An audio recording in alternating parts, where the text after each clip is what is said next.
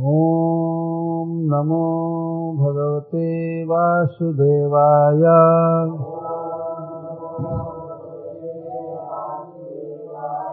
ॐ नमो भगवते वासुदेवाय।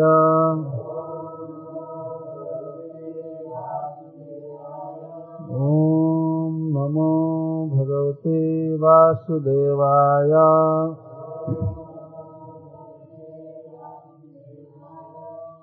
मधुभोज दशारहरः कुकुराम्भकवृष्णयः आत्मतुल्यबलैर्गुप्ताम् नागैर्भोगवतीमिव सर्वर्तु सर्वविभव। पुण्यवृक्षलताश्रमैः उद्यानोपवनारामैर् वृतपद्माकरश्रियम् गोपुरद्वारमार्गेषु कृतकौतुकतोरणाम् चित्रध्वजपताकाभिः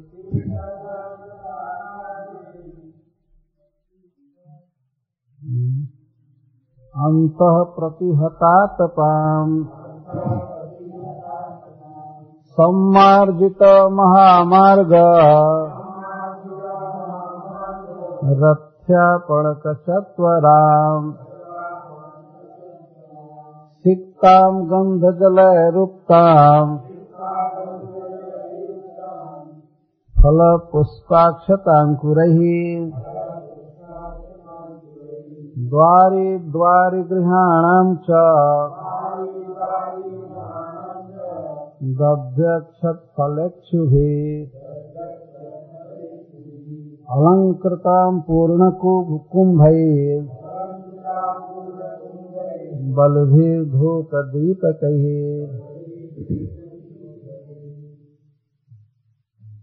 दशारह दशारह वंश कुकुरांधक वृष्णिभिः। कुकुर, अंधक और वृष्णि के वंश में उत्पन्न हुए। जादुओं द्वारा। आत्मतुल्य बल। ही जिनमें अद्वितीय बल था। जिनके समान बलवान कोई नहीं है। ऐसे जादुओं द्वारा गुप्ताम वह द्वारका सुरक्षित थी। नाग ही नागों के द्वारा भोगवती भोगवती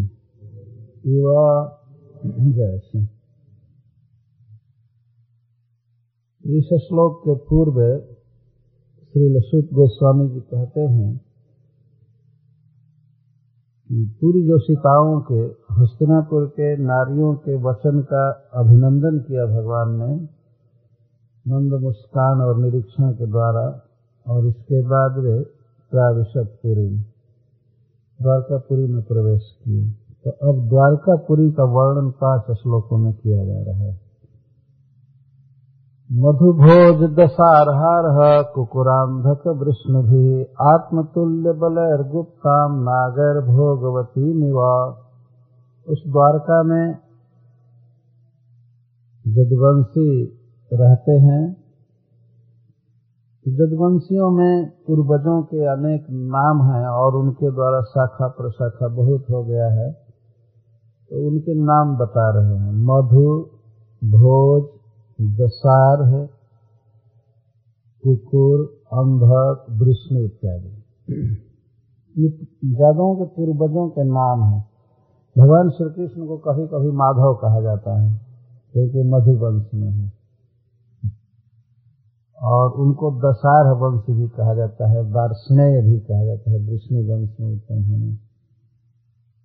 तो इन्हीं पूर्वजों से आए हुए परंपरा में जो जन्म लिए थे, उन जादुओं के द्वारा द्वारका सुरक्षित थे। गुप्तम गुप्तम का अर्थ सुरक्षित। उनके विषय में श्री लसुद गोस्वामी कहते आत्मतुल्य बल जादवों का बल बस उनके ही तुल्य था। वैसे दूसरे में कहीं बल था ही नहीं, आत्मतुल्य। उनकी उपमा बस उन्हीं से दी जा सकती थी। इतना शस्त्रवेता, बलवान क्योंकि भगवान के वे सब पार्षद हैं, अतः उनके समान बलवान, बुद्धिमान कोई नहीं। ऐसे जादुओं के द्वारा वह द्वारका सुरक्षित थी। जैसे नागों के द्वारा भोगवती। भोगवती पाताल लोक में एक नगरी है, जहाँ नाग रहते हैं। बहुत समृद्ध नगरी है। स्वर्ग से अधिक धनी है और नागों के द्वारा सुरक्षित रहते हैं। बहुत विषैले नाग रहते हैं, उन्हें कोई उपद्रव नहीं कर सकते। नाग ही भोगवती नहीं इस विश्व में बहुत सुंदर सुंदर नगर हैं। उन नगरों के विषय में तो मानवों को कोई जानकारी ही नहीं है। मनुष्य तो केवल यही न्यूयॉर्क सिडनी मेलबोर्न और एले जानते हैं। लेकिन इसके अलावा भी कोई नगर है, इसको लोग नहीं जानते हैं। ये नहीं रह सकते ना। अब जैसे कोई व्यक्ति यह कहे कि जल के भीतर कोई रह ही नहीं सकता है, क्यों नहीं रह सकता? जल के भीतर भीतर तो अनंत जलचर है। स्वर्ग में और पाताल लोक में इधर उधर इस पृथ्वी से कई गुना अधिक धनी नगर है। यहाँ तो सब ईंट, लकड़ी, पत्थर का घर बनता है। उधर तो केवल रत्नों से बनता है। रत्न की बेदियाँ बनाई जाती हैं खंभा सब कुछ। ये श्रीमद भागवतम प्रमाण। ऊपर इंद्र इंद्रदेव जहाँ रहते हैं, उस नगर का नाम है, उस पुरी का नाम है अमरावती। वरुण देव जी जिस नगर में रहते हैं, उसका नाम है विभावरी। कुबेर जी रहते हैं, उसका नाम है अलकापुरी और नागों की जो पुरी है, उसको भोगवती कहते हैं। उसका नाम इसीलिए भोगवती है कि वहाँ प्रचुर भोग है। इसलिए उसका नाम भोगवती कहा गया द्वारका की समृद्धि का वर्णन करने के लिए और, उसकी सुरक्षित स्थिति का वर्णन करने के लिए सूर्य जी कहते हैं कि जैसे नागों के द्वारा सुरक्षित भगवती है, वैसे द्वारका सुरक्षित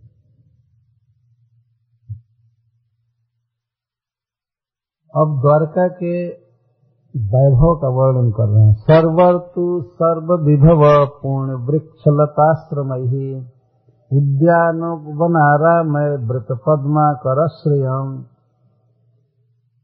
वहाँ के जो भी वृक्ष हैं, लताएँ हैं सभी ऋतुओं में सर्व वैभव से युक्त है। वृक्ष और लता का वैभव क्या है? फल और पुष्प। द्वारका के जितने भी वृक्ष हैं और लताएँ हैं, वे सभी ऋतुओं में सब प्रकार का फल फूल देते हैं। सर्वर्तु सर्व विभव सभी ऋतुओं में सब वैभव देते इसमें पृथ्वी पर ऐसे वृक्ष नहीं है जो सभी ऋतुओं में फल, फूल दें। हम तो सुनते हैं इधर के वृक्ष जाड़े में पत्ता भी धारण नहीं करते हैं, सब शून्य हो जाते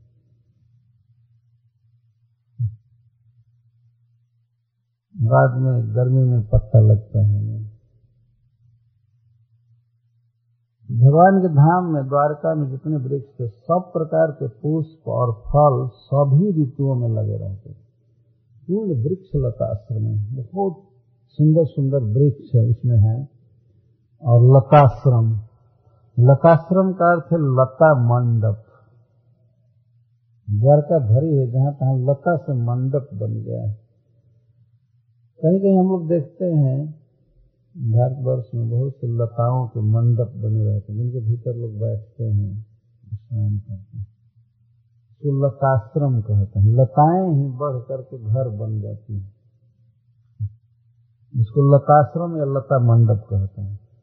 द्वारका इस तरह के लता मंडपों से और पुण्यवान वृक्षों से भरी हुई अच्छा वो लताएँ फल और पुष्प से समृद्ध रहती हैं। और उनमें बहुत सुगंध रहता है। बिना गंध वाले फूल तो में एक भी है ही नहीं। सब में सुगंध है, पुष्प है फल है, सब ऐसे ऐसे उद्यान है वहाँ। उद्यान बना रामाई उद्यान का अर्थ है फल प्रधान बगीचा और उपवन का अर्थ होता है पुष्प प्रधान बगीचा। और आराम का अर्थ है छोटे छोटे तलैया, सरोवर। जैसे उसमें भरे पड़े हैं। ये आराम का एक अर्थ होता है पार्क समझिए जहाँ लोग घूमते हैं, विश्राम करते हैं यह द्वारका भरी हुई है अनेक उपवनों से, अनेक उद्यानों से, और वहाँ के जो पद्माकर हैं, पद्माकर का अर्थ है सरोवर, जिनमें कमल गहगह खिले रहते हैं, खिले हुए हैं। तो ऐसे सरोवरों की सुंदरता से वह द्वारका युक्त है। ऐसे ऐसे सरोवर हैं जो पद्मों के आकर हैं, कमल के खजाना हैं। सब जगह कमल खिले हैं और ऐसे बहुत से सरोवर द्वारका में हैं। इसके द्वारा यह वर्णन किया गया कि द्वारका में हमेशा सुगंधित वायु फैला रहता है, कमलों को लेकर और शीतल। क्योंकि सरोवर बहुत हैं, इसलिए सुगंधित हवा वहाँ है।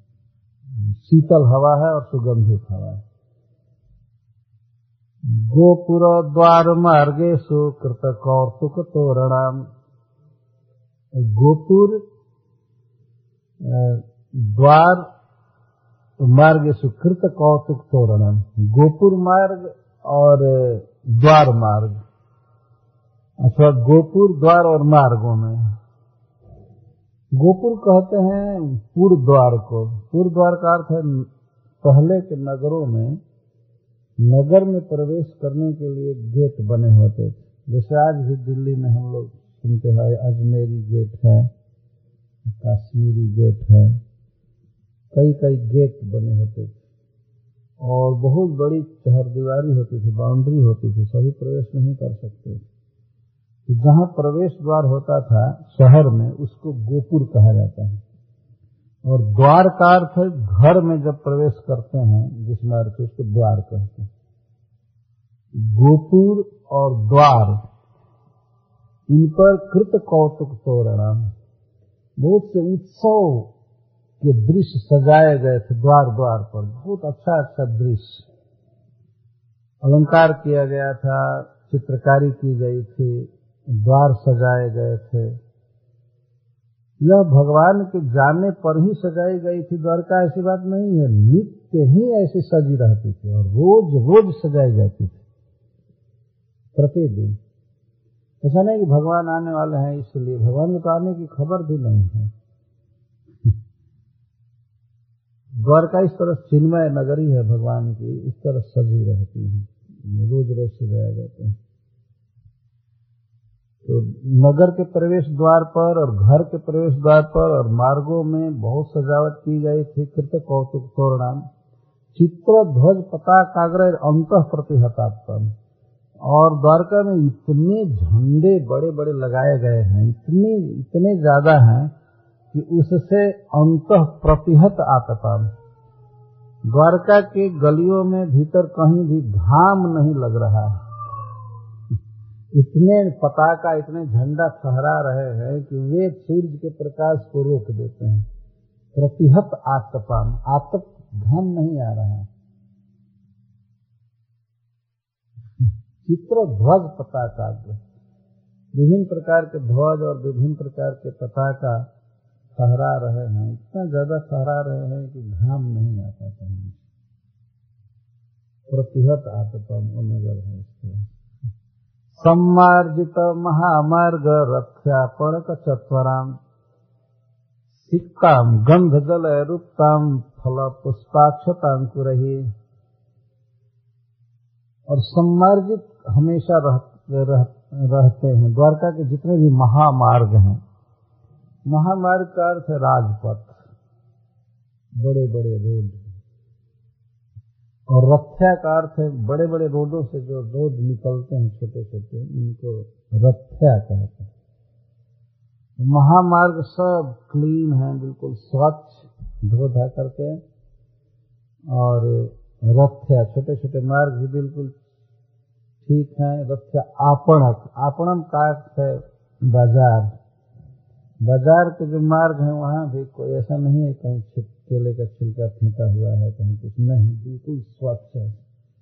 सिक्तम गंध जले। वह नगरी द्वारका सुगंधित जल से सिक्त है। सुगंधित जल का छिड़काव किया गया। जो जल आजकल आदमी को देह पर डालने को नहीं मिलता। हम लोग स्नान करते हैं तो क्या करते हैं? बस यही साधारण जल से नहा लेते हैं। कलयुग में यही होगा। द्वादश स्कंद में कहा गया है कि स्नान में वो प्रसाधनम। कलयुग में लोग जल से स्नान को ही प्रसाधन मानेंगे। और स्नान सुगंधित तेल से स्नान, या उपटन लगाना, या कई तरह से, ये कौन कर रहे हैं? दूसरे का बनाया हुआ साबुन लगा लिया गंदा वश हो गया। स्नान में वो प्रसाधन स्नान ही बस, बहुत भारी साधन माना जाएगा जल से स्नान। द्वारका की गलियों में, बाज़ार में, राजपथ पर, या रथ या छोटे छोटे सड़कों पर, सब जगह सुगंधित जल का छिड़काव किया गया है। सिक्ताम गंध जल है, उत्तम फल पुष्पाक्षतांकुर और सर्वत्र फल पुष्प अंकुर और अक्षत, ये सब विकीर्ण किए गए हैं मंगल के लिए। इनको देख करके मनुष्य का मंगल होता है। सब जहाँ तहाँ बिखेरे गए हैं द्वार द्वार पर। अक्षत का अर्थ बिना टूटा हुआ चावल। पूरा पूरा चावल होता है उसको अक्षत कहते हैं। छत का अर्थ टूटा हुआ और अक्षत टूटा हुआ चावल नहीं। और अंकुर। अंकुर से तात्पर्य है जैसे गेहूँ का अंकुर जल का अंकुर जगह जगह दिखे रहेंगे। अब कहीं नहीं पाएँगे कि द्वारका में कोई अंडा का छिलका गिरा हुआ है। नहीं।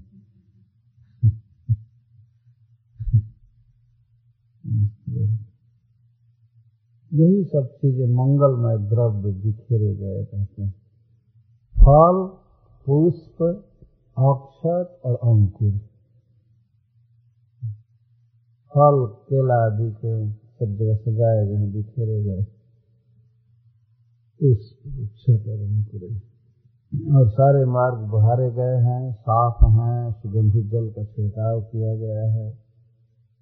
द्वारी द्वारी गृहाणाम च दध्यक्षत फलेक्षु भी अलंकृताम पूर्ण कुंभैर बलिभिर धूप दीप कहे द्वारी द्वारी च गृहाणाम च, घरों के द्वार द्वार पर इसका अर्थ प्रत्येक द्वार पर फल दधि दध्यक्षत क्या है? फलेक्षु भी दध्यक्षत फलेक्षु भी दही अक्षत, फल और गन्ना ईख इनसे अलंकृत। ऐसी ऐसी वस्तुएँ हैं, वास्तव में यही देखने लायक और खाने लायक वस्तुएँ हैं। दही, अक्षत, फल और इच्छु इन सबसे वो अलंकृत है नगरी। द्वारी द्वारी, द्वार द्वार पर सजाए गए। अलंकृता पूर्ण कुंभ है। पूर्ण कुंभ का अर्थ जल से भरे हुए घड़े सजाए गए हैं। सोने के घड़े। जगह जगह रखे गए हैं द्वार द्वार पर। इनसे अलंकृत है द्वारका। भगवान का अपना धाम है, वहाँ किस बात की कमी हो सकती है? कलश सजाए गए हैं, वे कलश है पूर्ण कुंभ। जल से भरे हुए। द्वारी द्वारी से गृहाना घर घर के द्वार द्वार पर सब जगह।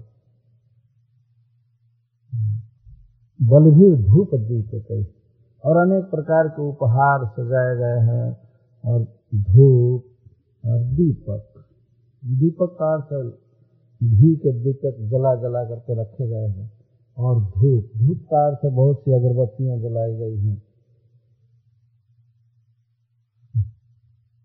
बहुत सुगंधित धूप की कह यह है द्वारका का वर्णन। ऐसे द्वारका में भगवान प्रवेश कर रहे हैं। यह वर्णन है। इसी जिस नगर में भगवान प्रवेश कर रहे हैं, उसका वर्णन शुद्ध किए अब वहाँ के लोगों का वर्णन करते हैं कौन कौन किस तरह से कृष्ण के पास आया। तो सबका तो वर्णन नहीं किया जा सकता है। कुछ प्रधान लोगों का नाम रख रहे हैं। निशम्य प्रेष्ठमायांतम वसुदेवो महामनः। अक्रूरश्चग्रसेनश्च रामश्चाद्भुत विक्रम प्रदुम्नश्चारुदेष्णश्च साम्बो जाम्बवती सुत प्रहर्ष वेगो छसित शयनासन भोजनः वारणेन्द्रम् पुरस्कृत्य ब्राह्मणैः स सुमङ्गलैः, शङ्खतूर्जनिनादेन ब्रह्मघोषेण चादृतः प्रत्युजग्मूरथैर्हृष्टा प्रणयागत साध्वसः यहाँ तक एक अन्वय है श्लोकों का। वसुदेव जी ने सुना, प्रेष्ठम आयांतम कोटि कोटि प्राणों से भी अधिक प्रिय कृष्ण आ रहा है। ये सुना उन्होंने। कृष्ण आ रहा है। अच्छा यहाँ पर यह नहीं कहा जा रहा है कि कृष्ण आ रहे हैं, गोविंद आ रहे हैं, प्रेष्ठम आयांतम वसुदेव जी ने सुना कि प्रेष्ठम आयांतम कोटि कोटि प्राणों से भी अधिक प्रिय आ रहे हैं। वास्तव में वसुदेव जी के लिए या अक्रूर जी के लिए, उग्रसेन जी के लिए, भगवान श्री राम के लिए, बलराम जी के लिए, श्री कृष्ण अरबों खरबों प्राणों से भी अधिक प्रिय है। इसीलिए सूत जी यहाँ प्रेष्ठम शब्द का प्रयोग कर रहे हैं। प्रिय। जीना कितना प्रिय है व्यक्ति को। कल मैं उदाहरण दिया था, सांस लेने का। इससे कोटि कोटि गुना कृष्ण प्रिय है वसुदेव जी को। जब वसुदेव जी ने सुना, प्रियतम आ रहे हैं, कृष्ण आ रहे हैं तो वो जो कार्य कर रहे थे उसको तुरंत छोड़ दिए। प्रहर्ष बेगो छसिता शयनासन भोजन प्रहर्ष से उच्छसित उच्छसित कार से उल्लंघित छोड़ दिए शयन आसन भोजन। कोई जो लेटे हुए थे, वो लेटना छोड़ दिए, भोजन कर रहे थे, भोजन करना छोड़ दिए, आसन बैठे थे, बैठना छोड़ दिए, तुरंत चल दिए। तुरंत सजाने लगे, यह यह कृष्ण को देना है, ऐसे अगवानी करनी है, तुरंत चल दिए। एक सेकंड भी कार्य की पूर्णता पर ध्यान नहीं दी ऐसा नहीं सोचे हाँ थोड़ा फ़ोन आया है, आवश्यक इसको पूरा कर लेते हैं तो चलेंगे। नहीं नहीं। भगवान के दर्शन के लिए, उनके स्वागत के लिए जो भी कार्य कर रहे थे उसी समय छोड़ दिए। कोई भी कार्य हो, चाहे कोई यज्ञ कर रहा हो या भोजन कर रहा हो, कुछ भी कर रहा हो, उसी समय छोड़ दिए। इतना आनंद हुआ सुन करके कि अब वो भोजन, शयन, आसन का आनंद उसके आगे कुछ भी नहीं सब छोड़ दिए। महामना, उनके मन में उल्लास छा गया। महामना सबके लिए लगेगा विशेषण तो सबसे पहले गुरु वर्ग का नाम दिया जा रहा है, जो श्री कृष्ण से संबंध में बड़े हैं। वसुदेव जी, अक्रूर जी, उग्रसेन जी और भगवान श्री राम ये चार का नाम यहाँ ले रहे हैं। चकार से अनुक्त समुच्चय। च जो शब्द दिया जा रहा है तो उसके द्वारा जिनका नाम यहाँ नहीं लिया गया है, उन सबको भी गृहित कर लिया गया है। अनुक्त समुच्चय। अनुक्त का जिनको नहीं कहा गया है, उन समुच्चय सबके लिए चौथा प्रयोग किया गया है। ये समझना चाहिए। प्रदुम्न प्रदुम्न ये भगवान के सबसे बड़े पुत्र थे। चारुदेशनश्च। चारुदेशन भी पुत्र हैं। और सांबो सांब जो जामवती के पुत्र हैं। इस तरह से भगवान की तो अनेक पत्नियाँ थी, उनमें से मुख्य पुत्रों का नाम लिया गया और चकार से और सारे पुत्र अधिगृहित होते हैं। इस तरह यह संस्कृत भाषा की विशेषता है। कहीं कहीं च शब्द का अर्थ होता है अपी भी कहीं च शब्द का अर्थ होता है, जिनका नाम नहीं लिया गया, वो सब कहीं च का अर्थ विरुद्ध भी होता है। यहाँ चकार शब्द का अर्थ है कि और जिनका नाम नहीं लिया गया, वे सभी। और सबके लिए महामना। महामना का अर्थ होता है जिसके मन में बहुत आनंद छा गया हो, उदारता बढ़ गई हो उसको महामना कहते हैं। विषम पृष्ठमायांतम आयांतम पृष्ठ, प्रियतम आ रहा है, कृष्ण आ रहा है, ये सुनते ही बहुत मन में उल्लास छा गया। तो वसुदेव जी अक्रूर जी उग्रसेन जी और बलराम जी तथा प्रदुम्न चारुदेशन और शाम्ब ये सब प्रहर्ष वेग छसिता प्रहर्ष इतना प्रहर्ष हुआ, इतना आनंद हुआ कि उच्छ्वसित त्याग दिए उसी समय। क्या क्या स्वयं, आसन, भोजन। स्वयं छोड़ दीजिए। सोना कितना प्रिय आदमी को लगता है। आजकल के तो लड़कों को जगाइए भोर में तो कहते हैं, पाँच मिनट पाँच मिनट, डेली पाँच मिनट और छोड़ दे पाँच मिनट करते करते घंटों बीत जाता है। नहीं उठते और भोजन एक और खाया है आदमी, वो छोड़ करके भागेगा? नहीं। भोजन बहुत प्रिय लगता है। बैठा लेकिन वो लोग कोई भी कार्य कर रहे थे तुरंत छोड़ दिए उच्छ्वसित, तुरंत उल्लंघित कर दिए।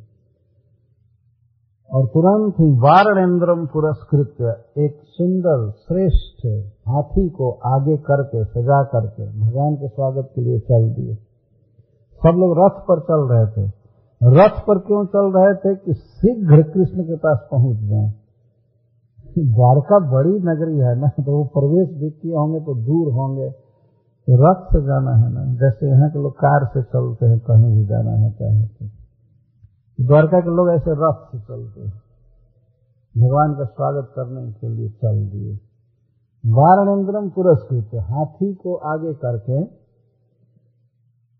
मंगल के लिए होता है। किसी जुलूस में शोभा यात्रा में हाथी ले जाया जाता है। जिसके पास हाथी नहीं रहता है, वो हायर करके हाथी ले जाते हैं। देखा गया है आज।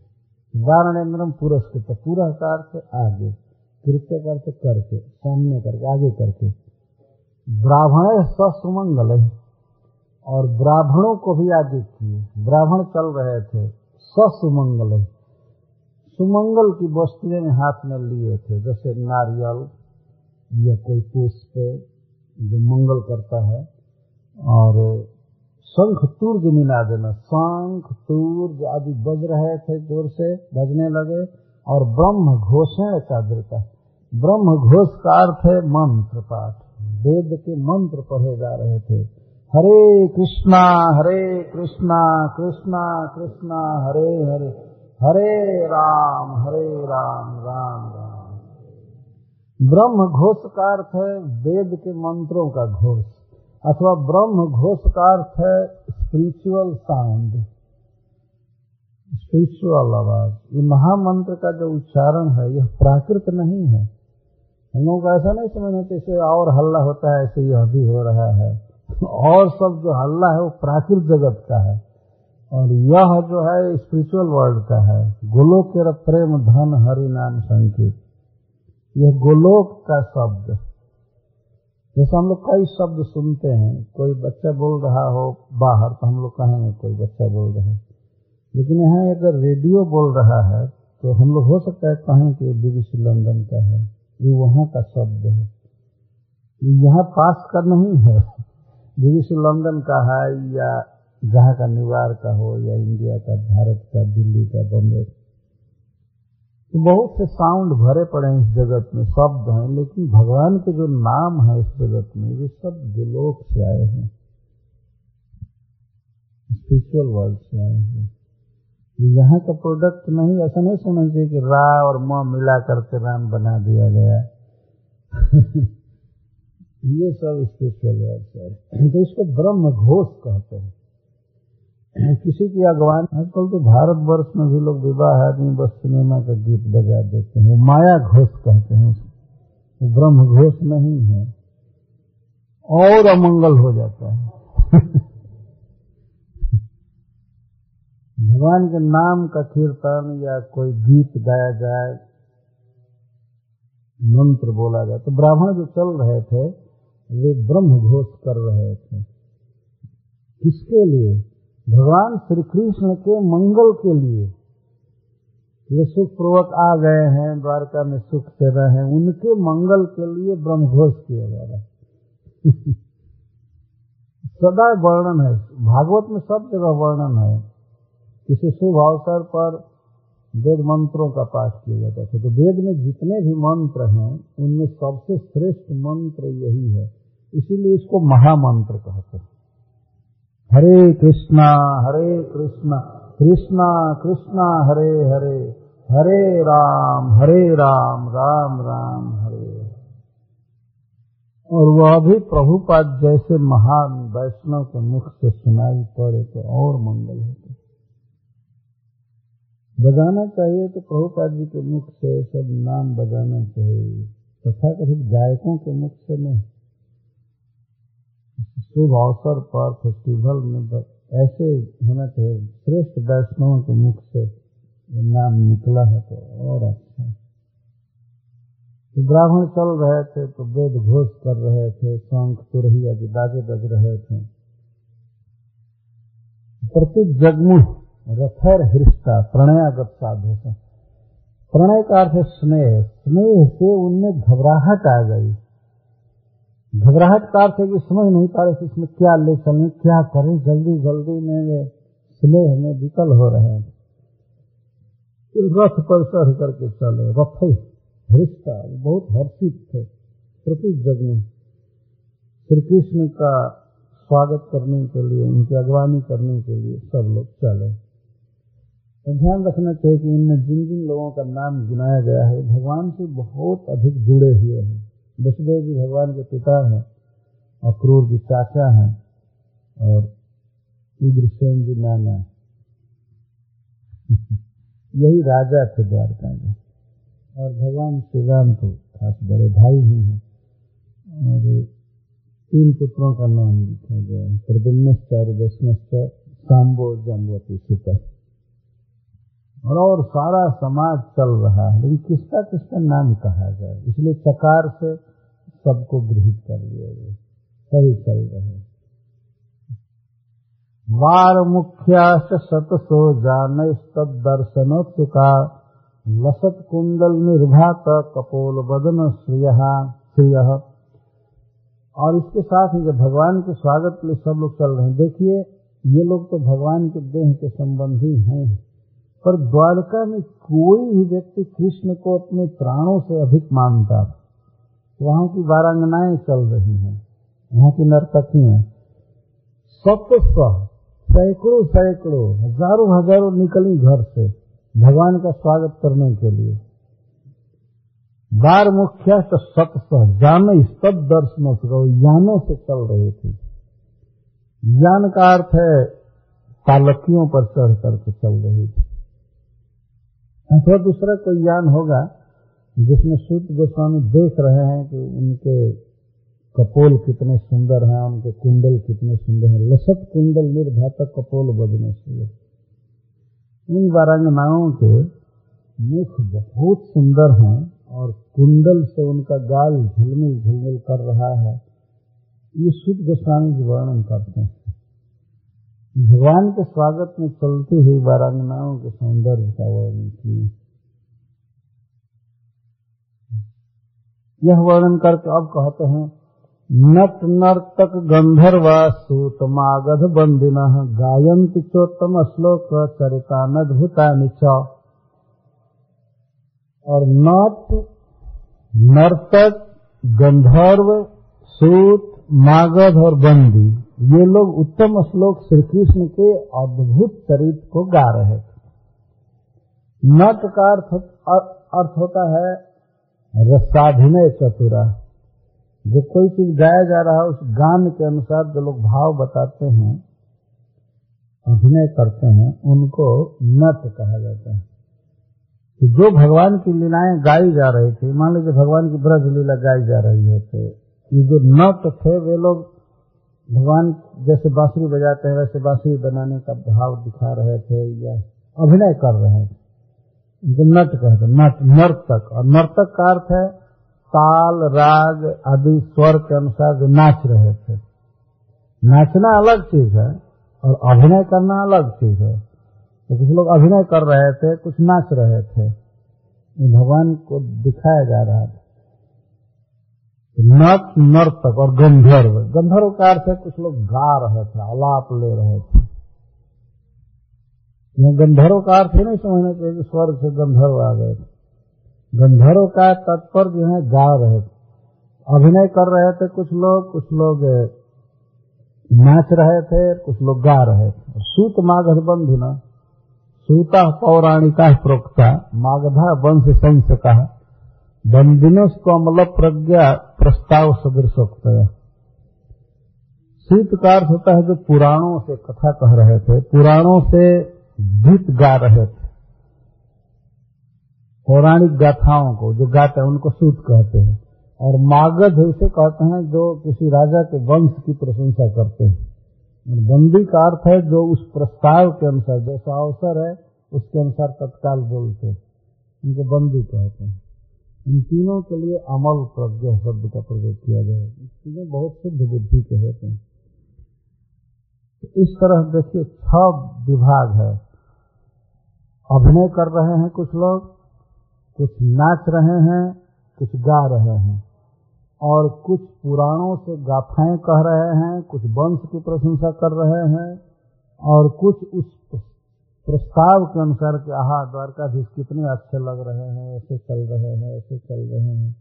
प्रस्ताव के अनुसार बोल रहे हैं, गा रहे हैं।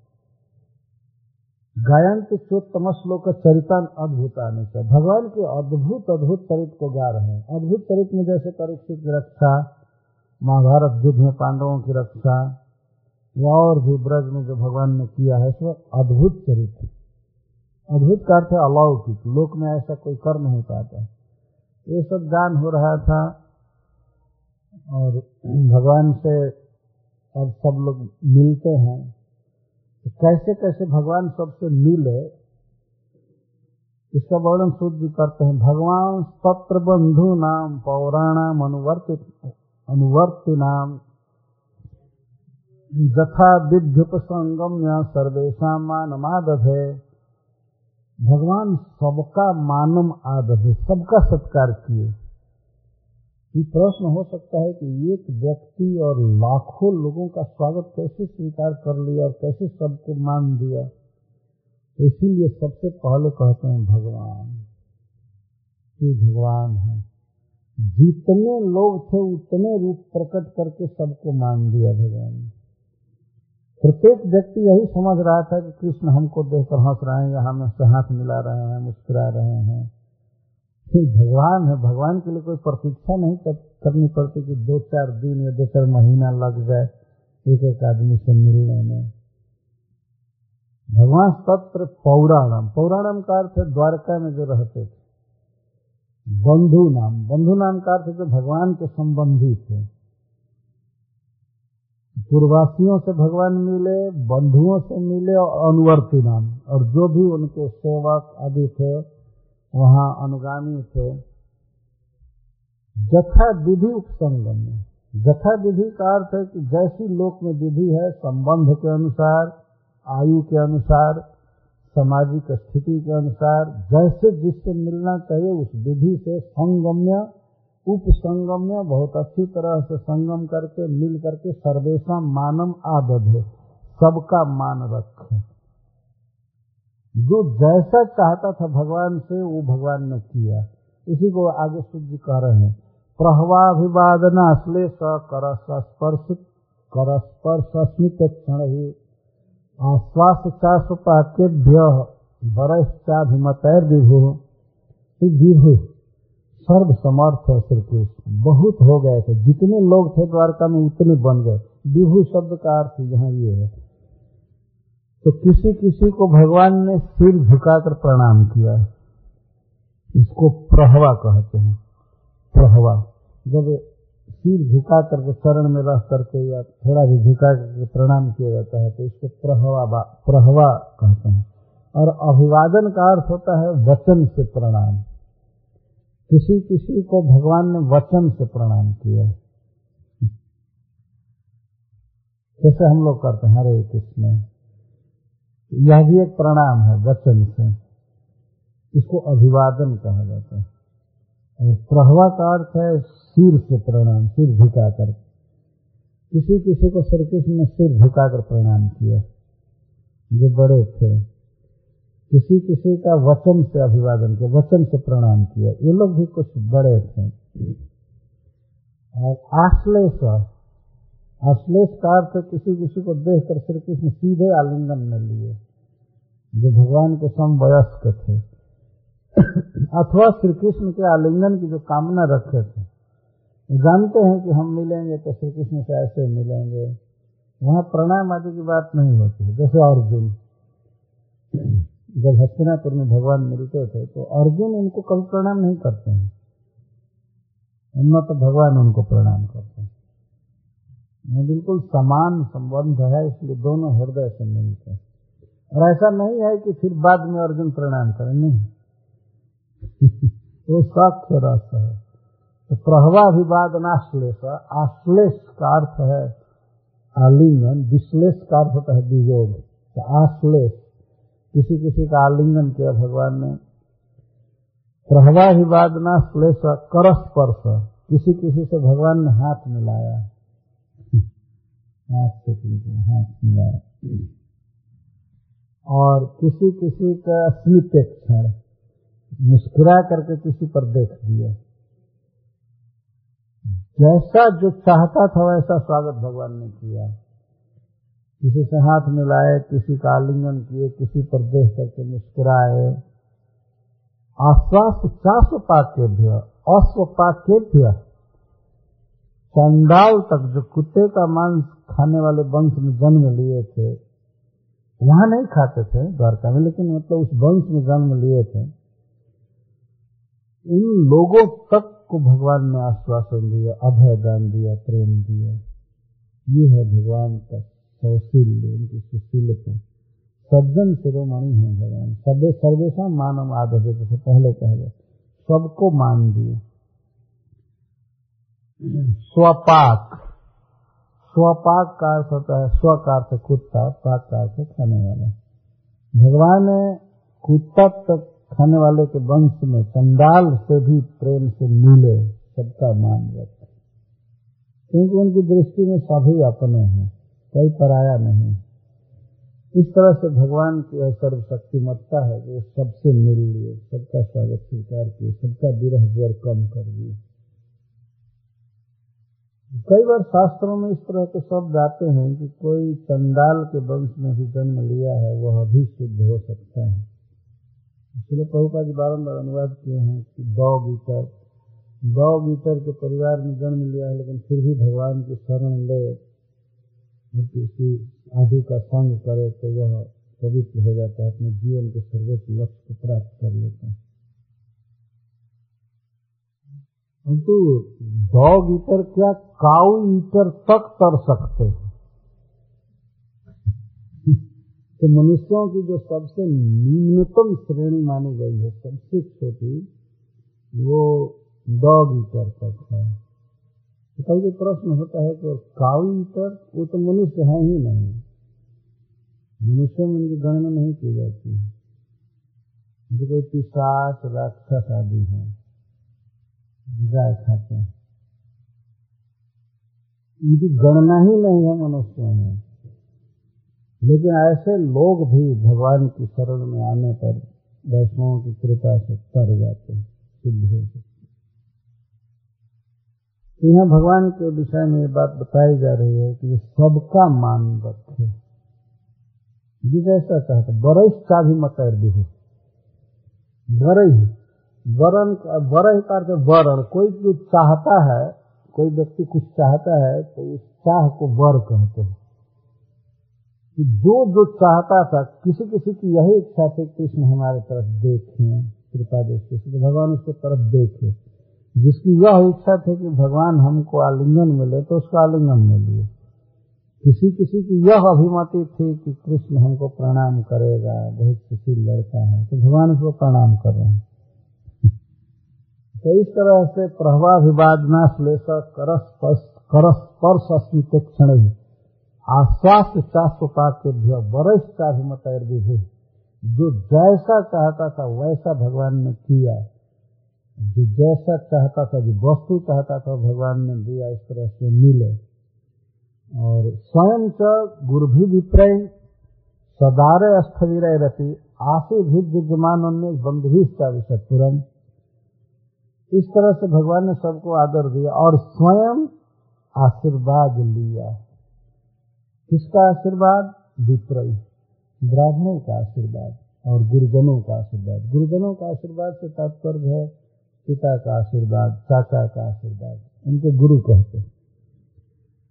ब्राह्मणों का आशीर्वाद। ये ब्राह्मण वृद्ध थे स्थवीर थे लेकिन फिर भी अपनी पत्नियों के साथ आए थे कृष्ण को देखने के लिए। यहाँ अपी शब्द का अर्थ ये है। स्वयं का गुरुभीर विप्रय सदारे स्थवीर रहती। सदारे दारा का अर्थ है पत्नी। अपनी पत्नियों के साथ बूढ़े बूढ़े ब्राह्मण आए थे। बूढ़े ब्राह्मणों को क्या ज़रूरत थी जुलूस में आने की? लेकिन कृष्ण को देखने की, उनको आशीर्वाद देने की इतनी लालसा थी कि वे अपनी अपनी पत्नियों के साथ आ गए थे। स्थवीर ही आती। स्थवीर ही का आती है? स्थवीर का अर्थ होता है जो एक जगह रहे। बूढ़े लोग प्राय घूमते नहीं है। लेकिन जो स्थवीर थे, जो कहीं नहीं जाते थे, वे भी कृष्ण को देखने के लिए और आशीर्वाद देने के लिए आए और उनको भगवान ने प्रणाम किया। उनका चरण छू करके प्रणाम किया तो वे लोग आशीर्वाद दे रहे थे। आशीर्भिर विद्यमान भगवान आशीर्वाद को ग्रहण कर रहे थे। कह रहे थे। मैं आपकी कृपा से कुरुक्षेत्र के युद्ध में बच करके आया हूँ। आपका आशीर्वाद हमेशा काम करता है। इनके आशीर्वाद को सुनकर भगवान प्रसन्न हो रहे थे। स्वयं तो गुरुभीर विप्रय। अपने पिता का आशीर्वाद, अपने चाचा का आशीर्वाद, नाना का आशीर्वाद, और भी बड़े बड़े लोग थे उनके लिए गुरु कहे गए। उनका आशीर्वाद, ब्राह्मणों का आशीर्वाद, और अन्य ही। और अन्य लोगों का भी आशीर्वाद भगवान ग्रहण कर रहे थे। बंद बंदी आविशपुरम और बंदी जनों का आशीर्वाद ले रहे थे। बंदी जन ब्राह्मण होते हैं, वे आशीर्वाद सब दे रहे थे, भगवान उसको ग्रहण कर रहे थे। दूसरों को स्वयं भगवान मान दिए और इनको मान दिया, इनको आशीर्वाद दिए बड़े बड़े लोगों ने। उसको ग्रहण करते हुए प्राविशतपुरम नगर में प्रवेश किए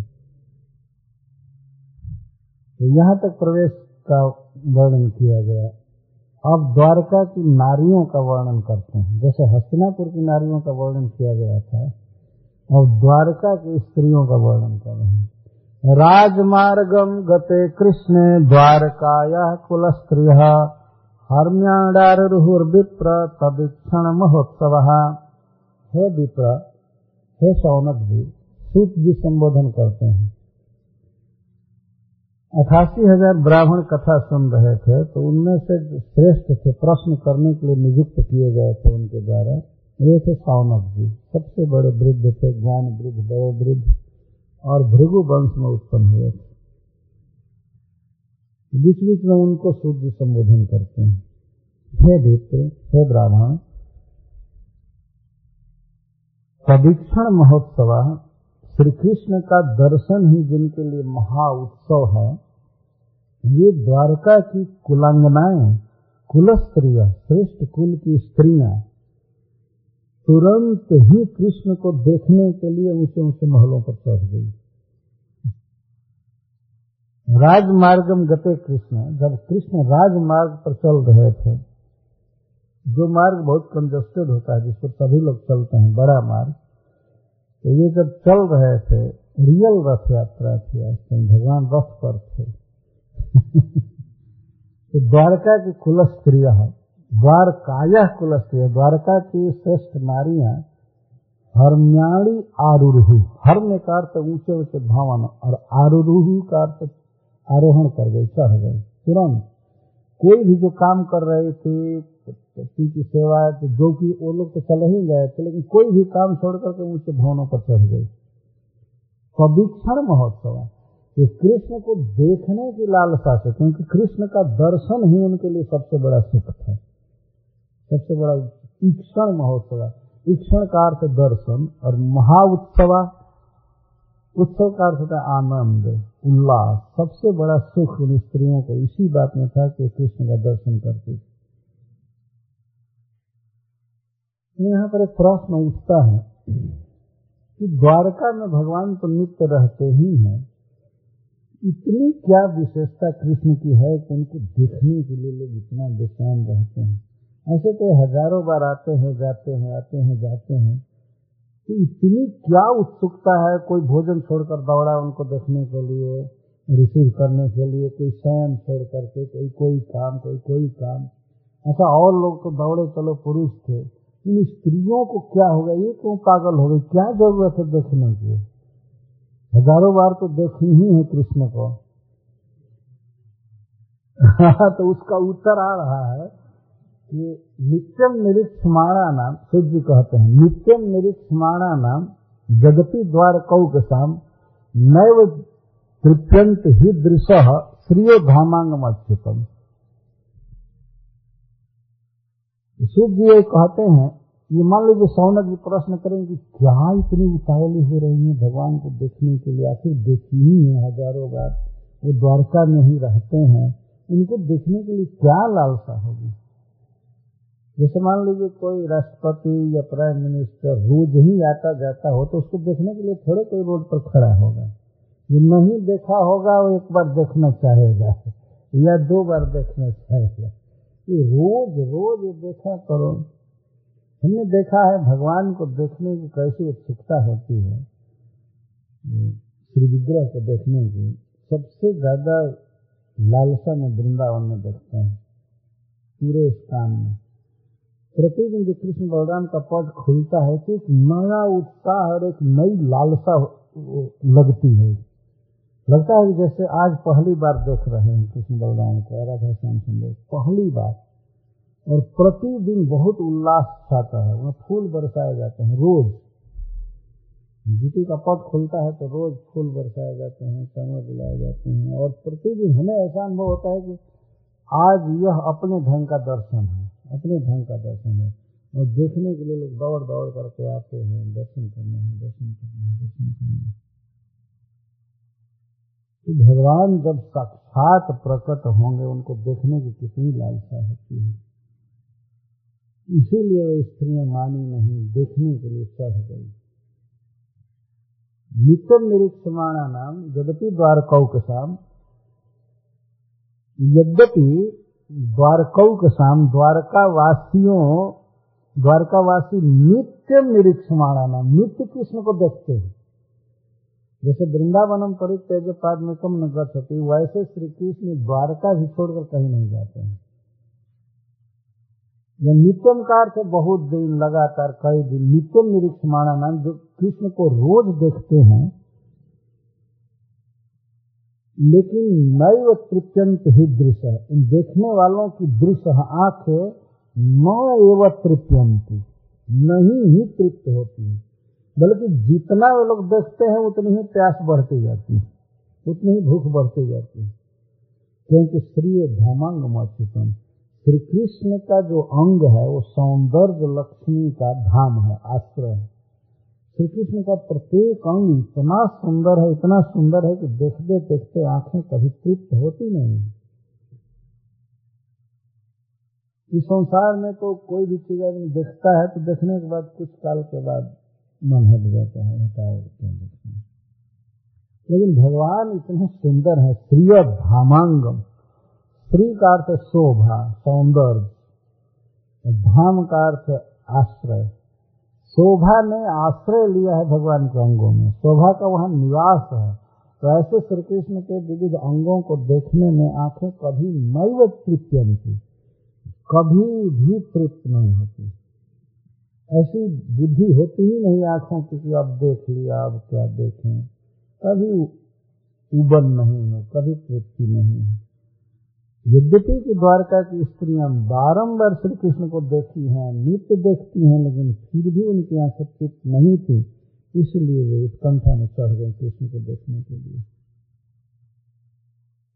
इसी को विशेष विस्तार से सूर्य कहते हैं श्रियो श्रियो निवासो जस्यो रह पान पात्र मुखम दृशाम बाहवो लोकपाला नाम सारंगाणाम पदाम्बुजम यही कारण है कि कुछ विशिष्ट लोग भगवान के अंगों पर किस तरह मंडराया करते हैं, कभी नहीं सोचते हैं। जैसे स्त्री स्त्रियों निवासो जस्यो इस संसार में सबसे श्रेष्ठ, सबसे विदुषी और सबसे धनी, सबसे सौभाग्यवती महिला है श्री जी, लक्ष्मी। लेकिन लक्ष्मी जी ने तो अपना डेरा ही डाल दिया है वक्षस्थल पर। वो तो हटते ही नहीं है। इतना अच्छा है भगवान का वक्षस्थल, भगवान के साथ इतना सुंदर लक्ष्मी जी ने तो वहाँ अपना निवास बना लिया। स्त्रियो निवासो जस उरह। जस का अर्थ जिनका। जिनका उरह उरह वक्षस्थल स्त्रीय निवास श्री का निवास। है श्री ने स्थान चुना, सबसे बुद्धिमती नारी है। भगवान को ही इसने चुना। भगवान के वक्षस्थल पर श्री जी रहती हैं और पान पात्र मुखम दृशान। और जो लोग सौंदर्य का पान करना चाहते हैं तो भगवान का मुख जो है वो सौंदर्य रस से भरा हुआ पात्र है। पान पात्र मुखम दृशाम, आँखों के लिए, दृशाम का अर्थ है आँखों के लिए भगवान का मुख है पान पात्र है सौंदर्य मृत से भरा हुआ पात्र है। भगवान का मुख अगर एक पात्र है तो उसमें लबालब सौंदर्य भरा हुआ है। तो ये नहीं समझ लेना चाहिए कि वो सौंदर्य, अमृत और भगवान का मुख दोनों अलग अलग है। जैसे हम लोग कटोरी में कोई चीज़ पीते हैं तो रस पी करके कटोरी छोड़ देते हैं, ऐसा करते हैं। ऐसा भगवान का मुख नहीं है। उनका मुख और उसमें सौंदर्य दोनों एक ही है। तो कभी तृप्त नहीं हो सकता व्यक्ति। आँखें हमेशा भगवान के मुख पर रहना चाहते हैं। आँखों के लिए भगवान का बदनाम, बदन बदनाम्बुज जो है, वो सौंदर्यामृत से भरा हुआ पात्र है और बाहो लोकपाला नाम। और भगवान की भुजाएँ लोकपालों का निवास है। लोकपाल का अर्थ है जीवों का पालन करने वाले इंद्र आदि देवता। ये सब भगवान की भुजाओं के आश्रय में रहते हैं। मतलब समस्त बल के निधान है भगवान की भुजाएँ। सारे देवता जीवों का पालन करने वाले भगवान के भुजा के शरण में रहते हैं। और सारंगाणम पदाम्बुजम। सारंग कहते हैं सारम गायंती इति सारंगा। जो सारम श्री कृष्णम गायंती इति सारंगा। जो सार सब कुछ के सारभूत श्री कृष्ण को ही गाते रहते हैं, उनको सारंग कहते हैं। सारंगकार भौरा भी होता है। जो भक्त हैं, वे लोग भगवान के पदाम्बुज पर मड़राया मड़राया करते हैं। लक्ष्मी जी स्थल पर तो पूरा अधिकार ही कर दी है। और देवराज इंद्र आदि भगवान के बाहों को पकड़े हुए हैं, आश्रय लिए हुए। और जो सौंदर्यामृत पीना चाहते हैं भगवान के मुख पर दृष्टि गिराए रहते हैं।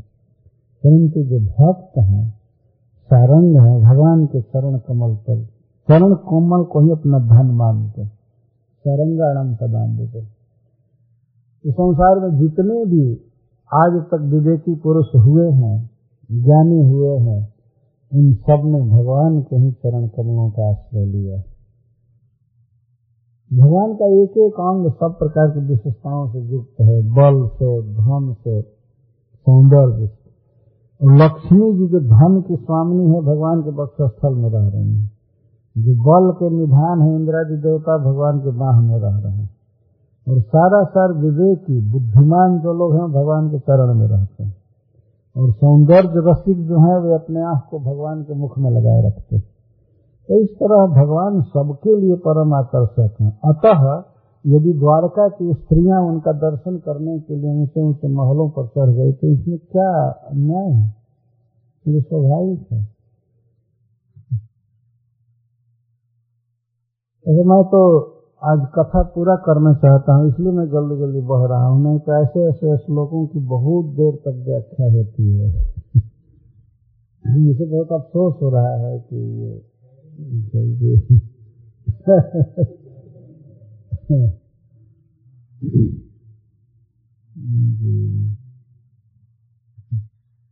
भगवान के चार अंगों का वर्णन किया गया यहाँ पर, और चारों जगह संसार के सबसे श्रेष्ठ लोग आश्रय लिए हुए सारंग शब्द से तत्पर ज्ञानी, भक्त।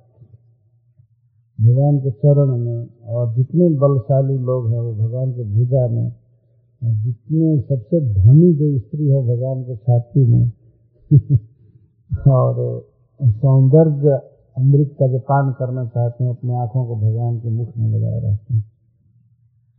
बहुत महत्वपूर्ण श्लोक है। इसीलिए द्वारका की स्त्रियाँ सारा, सारी लज्जा, काम धंधा छोड़ करके श्री कृष्ण को देखने के लिए उनसे उनसे धोने को चढ़ गई। अब श्री कृष्ण जो राजपथ पर चल रहे हैं तो कितना सुंदर लग रहे हैं। इसका लगता है कि सूत गोस्वामी बिल्कुल फ़ोटो उतार रहे हैं। ऐसा वर्णन करते हैं। सीता तपत्र व्यजनैरुपस्कृत प्रसून वर्षैरभिवर्षित पथि। विसंगवासा वनमालया बभौ।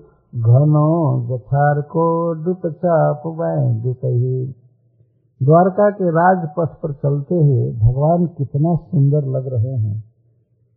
बभव बभव का अर्थ है सुशोभा। श्री कृष्ण बहुत सुंदर लग रहे हैं। ये प्रश्न होगा कि सूत जी कहाँ से देख रहे हैं? जहाँ से श्री कृष्ण साफ़ साफ़ दिखाई दे रहे वहाँ पर मन से खड़े होंगे। कथा कहते समय कथावाचक भी अपनी स्थिति, अपनी सीट देखता है कि मैं यहाँ पर हूँ। यहाँ से श्री कृष्ण को देख रहा हूँ, वहाँ अच्छा कथा कहने वाला व्यक्ति तो केवल कृष्ण को ही नहीं, कृष्ण का दर्शन करने वाले सबको देखता है। स्त्रियाँ उधर खड़ी हैं वसुदेव जी इधर हैं उग्रसेन जी इधर हैं, या प्रद्युम्न इधर हैं, इधर आगे आगे हाथी चल रहा है श्री कृष्ण बैठे हैं। और श्री कृष्ण बैठे हैं तो अर्जुन और सात्यकी और उद्धव जी साथ में हैं। सात्यकी और उद्धव चामर डुला रहे हैं कृष्ण पर। गोलाकार चामर है, उसको डुला रहे हैं, पंखा झल रहे हैं। और श्री अर्जुन जी छत्र पकड़े हुए हैं। स्त्रियाँ फूलों की वर्षा कर रही हैं, दोनों ओर से। और भगवान जो माला लगाए हैं, इस तरह से दोनों तरफ़, दोनों गर्दन के दोनों तरफ़ वो माला बहुत सुंदर लग रही है आई हुई है। और पीताम्बर इसको देख करके सूत जी यहाँ वर्णन कर रहे हैं।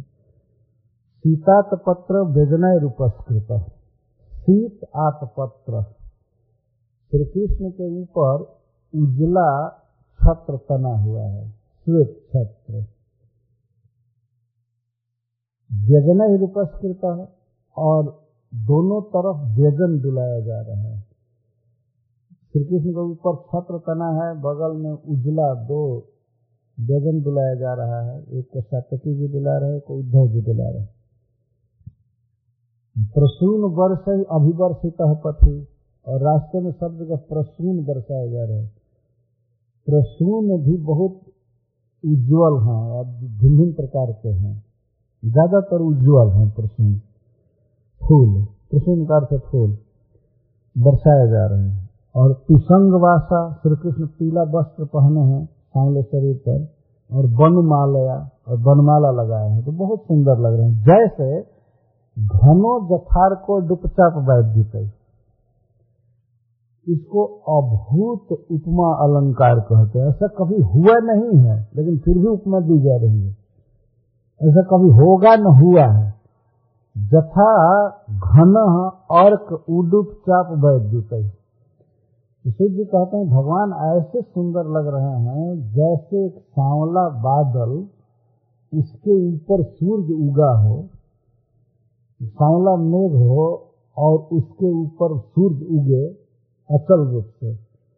सूर्य उगा हो और दोनों तरफ़ दो चंद्रमा हो, वो भी चंचल चंद्रमा, नाचते हुए। चामर जो डुलाए जा रहे हैं, दो चंद्रमा की तरह दिखाई पड़ रहे हैं। अर्क उडुप और चाप और बनमाला जो लगाए हैं भगवान सांवले शरीर पर तो लगता है कि उस घने बादल में दो इंद्र धनुष उगे हुए हैं, जिसमें डोरी नहीं है, केवल ऐसे दिखाई दे रहे हैं। चाप दो इंद्र धनुष उगे हुए हैं इस घने सांवले बादल पर। और पीताम्बर जो है, वो स्थिर विद्युत जैसा है। पीताम्बर ओढ़े वो अस्थिर विद्युत जैसा तो मान लीजिए किसी समय किसी सांवले मेघ के ऊपर सूर्य उगा हो, और सूर्य भी उगा हो, और उसी समय उतने ही प्रकाश से युक्त दो चंद्रमा भी हो। इसे कभी हुआ है क्या? नहीं होगा। कभी हो नहीं सकता, इसलिए इसको अभूत उपमा अलंकार कहते एक सांवले बादल के ऊपर सूर्य उगा है सूर्य के बगल में घन के दोनों तरफ़ दो चंद्रमा हैं, और तारे भी उगे हुए हैं, जो प्रसून की वर्षा हो रही है, वो छिप छिप तारे उगे हुए हैं। तारों में भी काफ़ी प्रकाश है। चंद्रमा के सामने या सूर्य के सामने तारे कभी दिखाई नहीं देते हैं। तारे तो इस समय भी हैं, दिन में भी रहते हैं, लेकिन सूर्य के प्रकाश में दिखाई नहीं पड़ते पर वहाँ दिखाई पड़ रहे हैं। सूर्य भी उगा है दो दो चाँद उगे हुए हैं, और तारे सब हैं, और इसके साथ ही साथ दो इंद्रधनुष।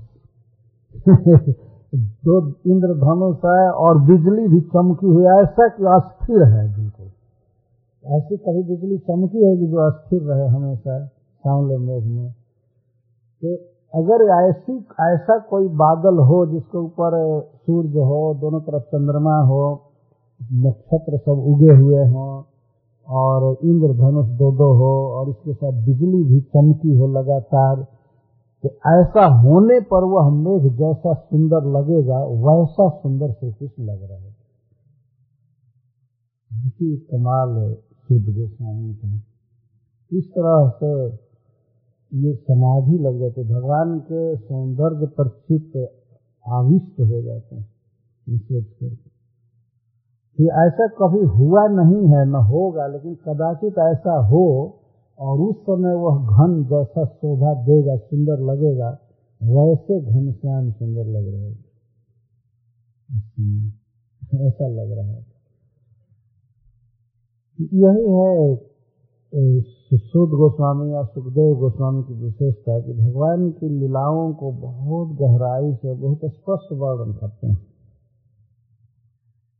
बहुत देर तक भगवान चले राजपथ पर।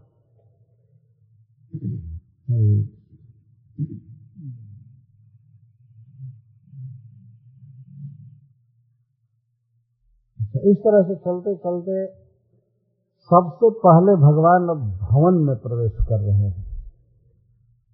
क्योंकि आए हैं तो अपना भगवान का कुछ घर है, वहाँ रहेंगे, विश्राम करेंगे। तो सब लोगों को आनंद में भगवान सराबोर कर दिए। सबसे पहले किस भवन में प्रवेश कर रहे हैं? प्रविष्टस्तु गृह पित्र। परिस्वक्त स्वमातृभि।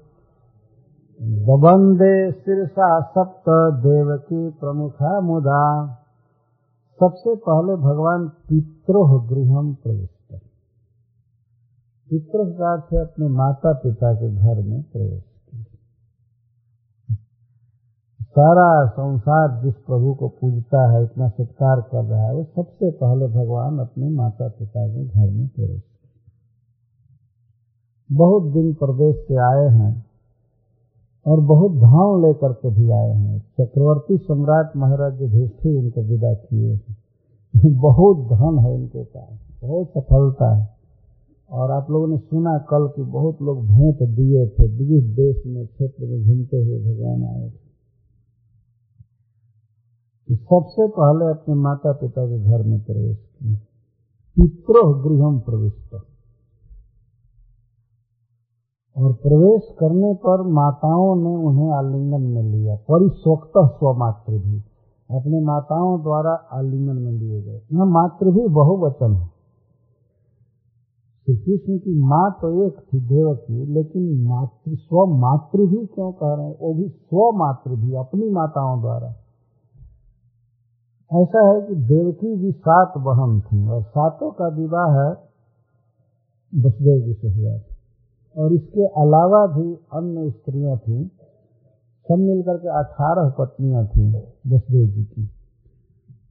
इन सबको प्रणाम किया भगवान ने और सबसे पहले तो देखते ही श्री कृष्ण को आलिंगन में ले ली श्री कृष्ण उनके लिए बिल्कुल पुत्र हैं। इनके साथ भगवान का संबंध बिल्कुल दूसरा है। स्नेह का, वात्सल्य का संबंध है। परिस्वक्त स्वमात्र और यह भी ध्यान देना चाहिए कि जितनी माताएँ हैं, उतने रूप से भगवान अपनी माताओं के पास गए। और सबको, सबसे पहले तो उन लोगों ने कृष्ण को देखते ही भुजाओं में भर लिया। रोने लगी, प्रेम के आँसू बहाने लगी, आगे वर्णन आ रहा भगवान को प्रणाम करने का भी समय नहीं मिलता है। देखते ही माताएँ भुजाओं में भर ली लेकिन बाद में बबंदे सप्त बबंदे सिरसा सप्त देव की प्रमुखा मुदा। बाद में भगवान प्रणाम करते आलिंगन कर लेने के बाद भगवान ने अपना धर्म समझा कि माताओं को प्रणाम करना चाहिए। तो इस तरह से वो खड़े खड़े पहले आलिंगन में ले ली। आलिंगन से थोड़े देर छूट करके भगवान उनके चरणों में प्रणाम शीर्षा शीर्षा का अर्थ यह है कि साष्टांग लौट करके और अपने सिर को चरण से सटा करके प्रणाम माँ को इस तरह से प्रणाम किया। पिताजी को तो प्रणाम कर चुके थे तो रास्ते में मिले थे, वसुदेव जी चले गए थे। लेकिन माताओं को भगवान इस तरह प्रणाम कर रहे हैं। इस तरह माता पिता को प्रणाम करना चाहिए। जैसे दीपी को करते हैं, सिर से। या कम से कम शीर्षा का यह अर्थ है कि सिर को उनके चरण में सटा कर प्रणाम करना। झुक करके। ऐसे नहीं केवल हाथ बढ़ा कर ऐसे छू लिया हो गए खैर, आजकल के लोग यह भी करे तो बहुत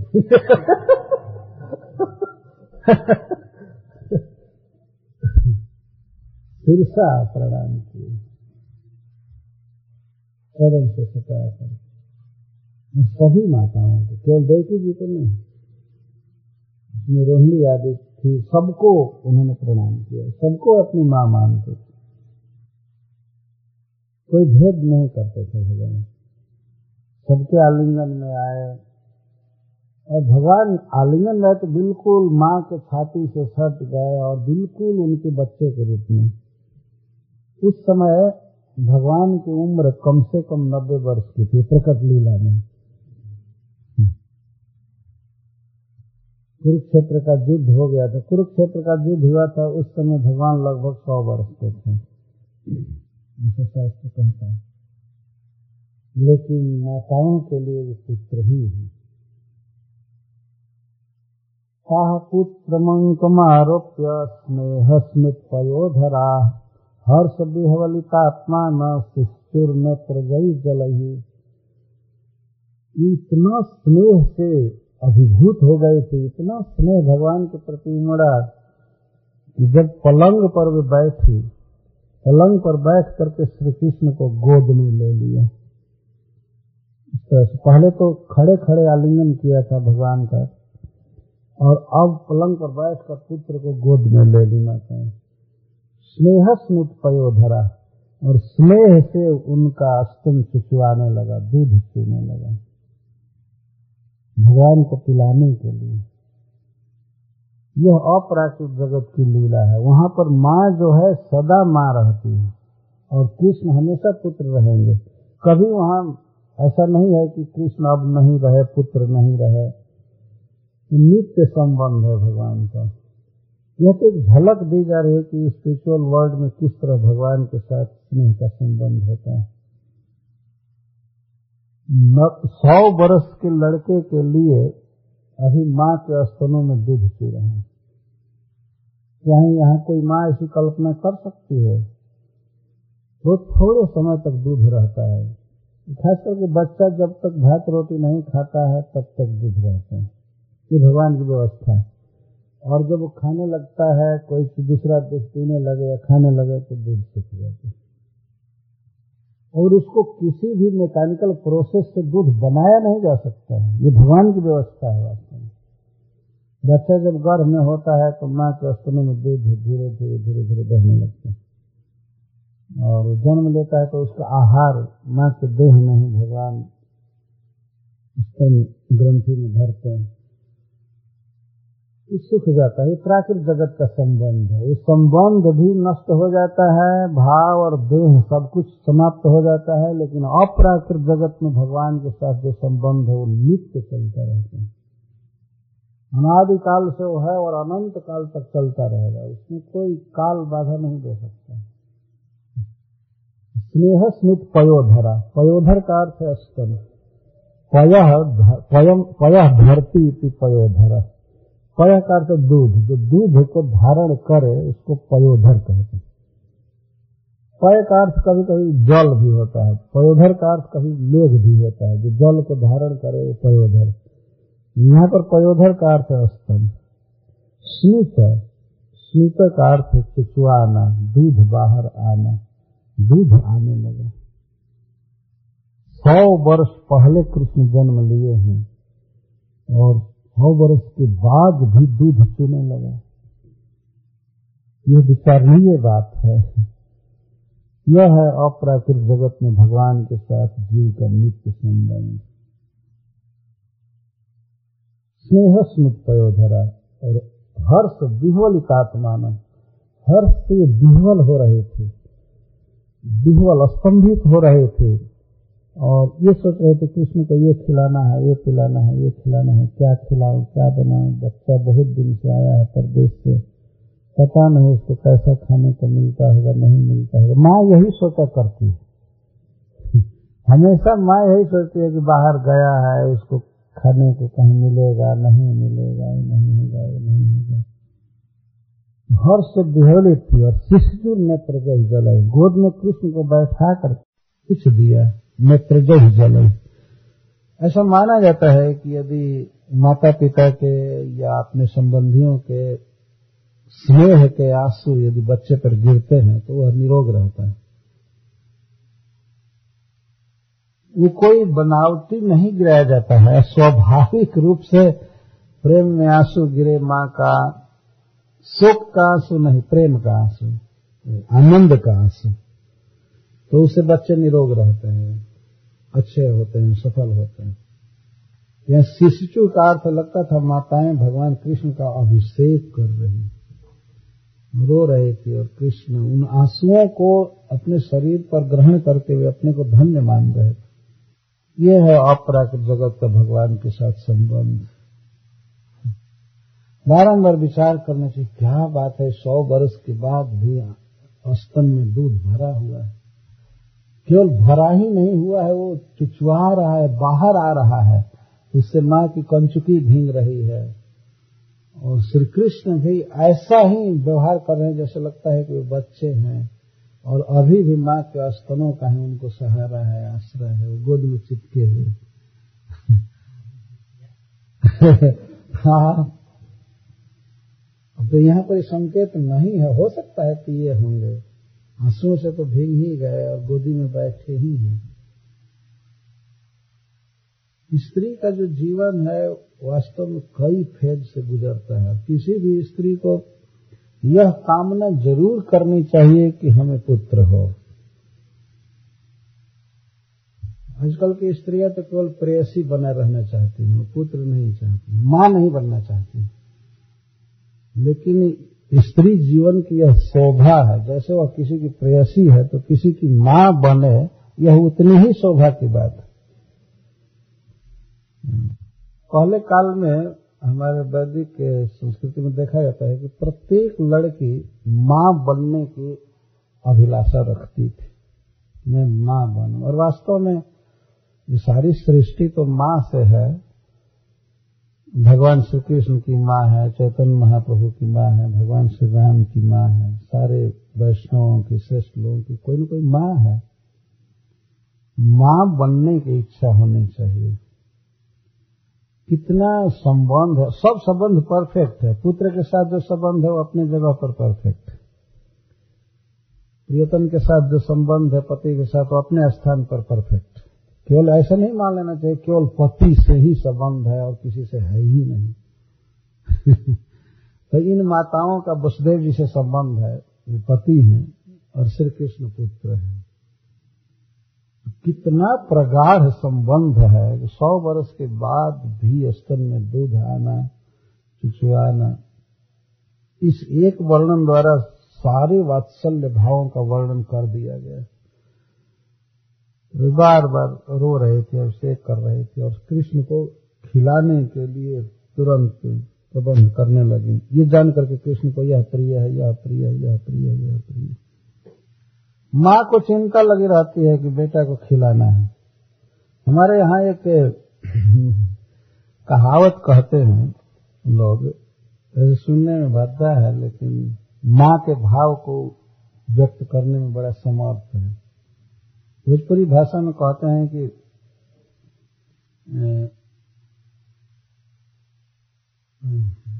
माई जो है पेट, मेहर जो है टेट। टेट का अर्थ वहाँ भोजपुरी में होता है पाकिट जब कोई व्यक्ति बाहर से आता है प्रदेश से तो अपनी पत्नी उसका टेट देखती है, कितना पैसा लाया है, सब बिल देना है, खर्च करना है, ये करना है। कुछ कमा कर आया कि नहीं? और माँ केवल पेट देखती है कि बेटा खाया है कि नहीं खाया है कैसे रहा? और देह देखती है कि दुबला हो गया है पतला हो गया है। वो पैसा नहीं देखती है। यह बात बहुत ही विचारणीय है। एक बार भगवान श्री कृष्ण से गोपियों ने प्रश्न कर दिया कि संसार में कुछ लोग ऐसे हैं जो प्रेम करने वालों से प्रेम करते हैं। कुछ लोग प्रेम नहीं करने वालों से भी प्रेम करते हैं। और कुछ लोग ऐसे होते हैं जो प्रेम करने वाले और नहीं करने वाले दोनों से प्रेम नहीं करते हैं। आप इसमें से कौन हैं?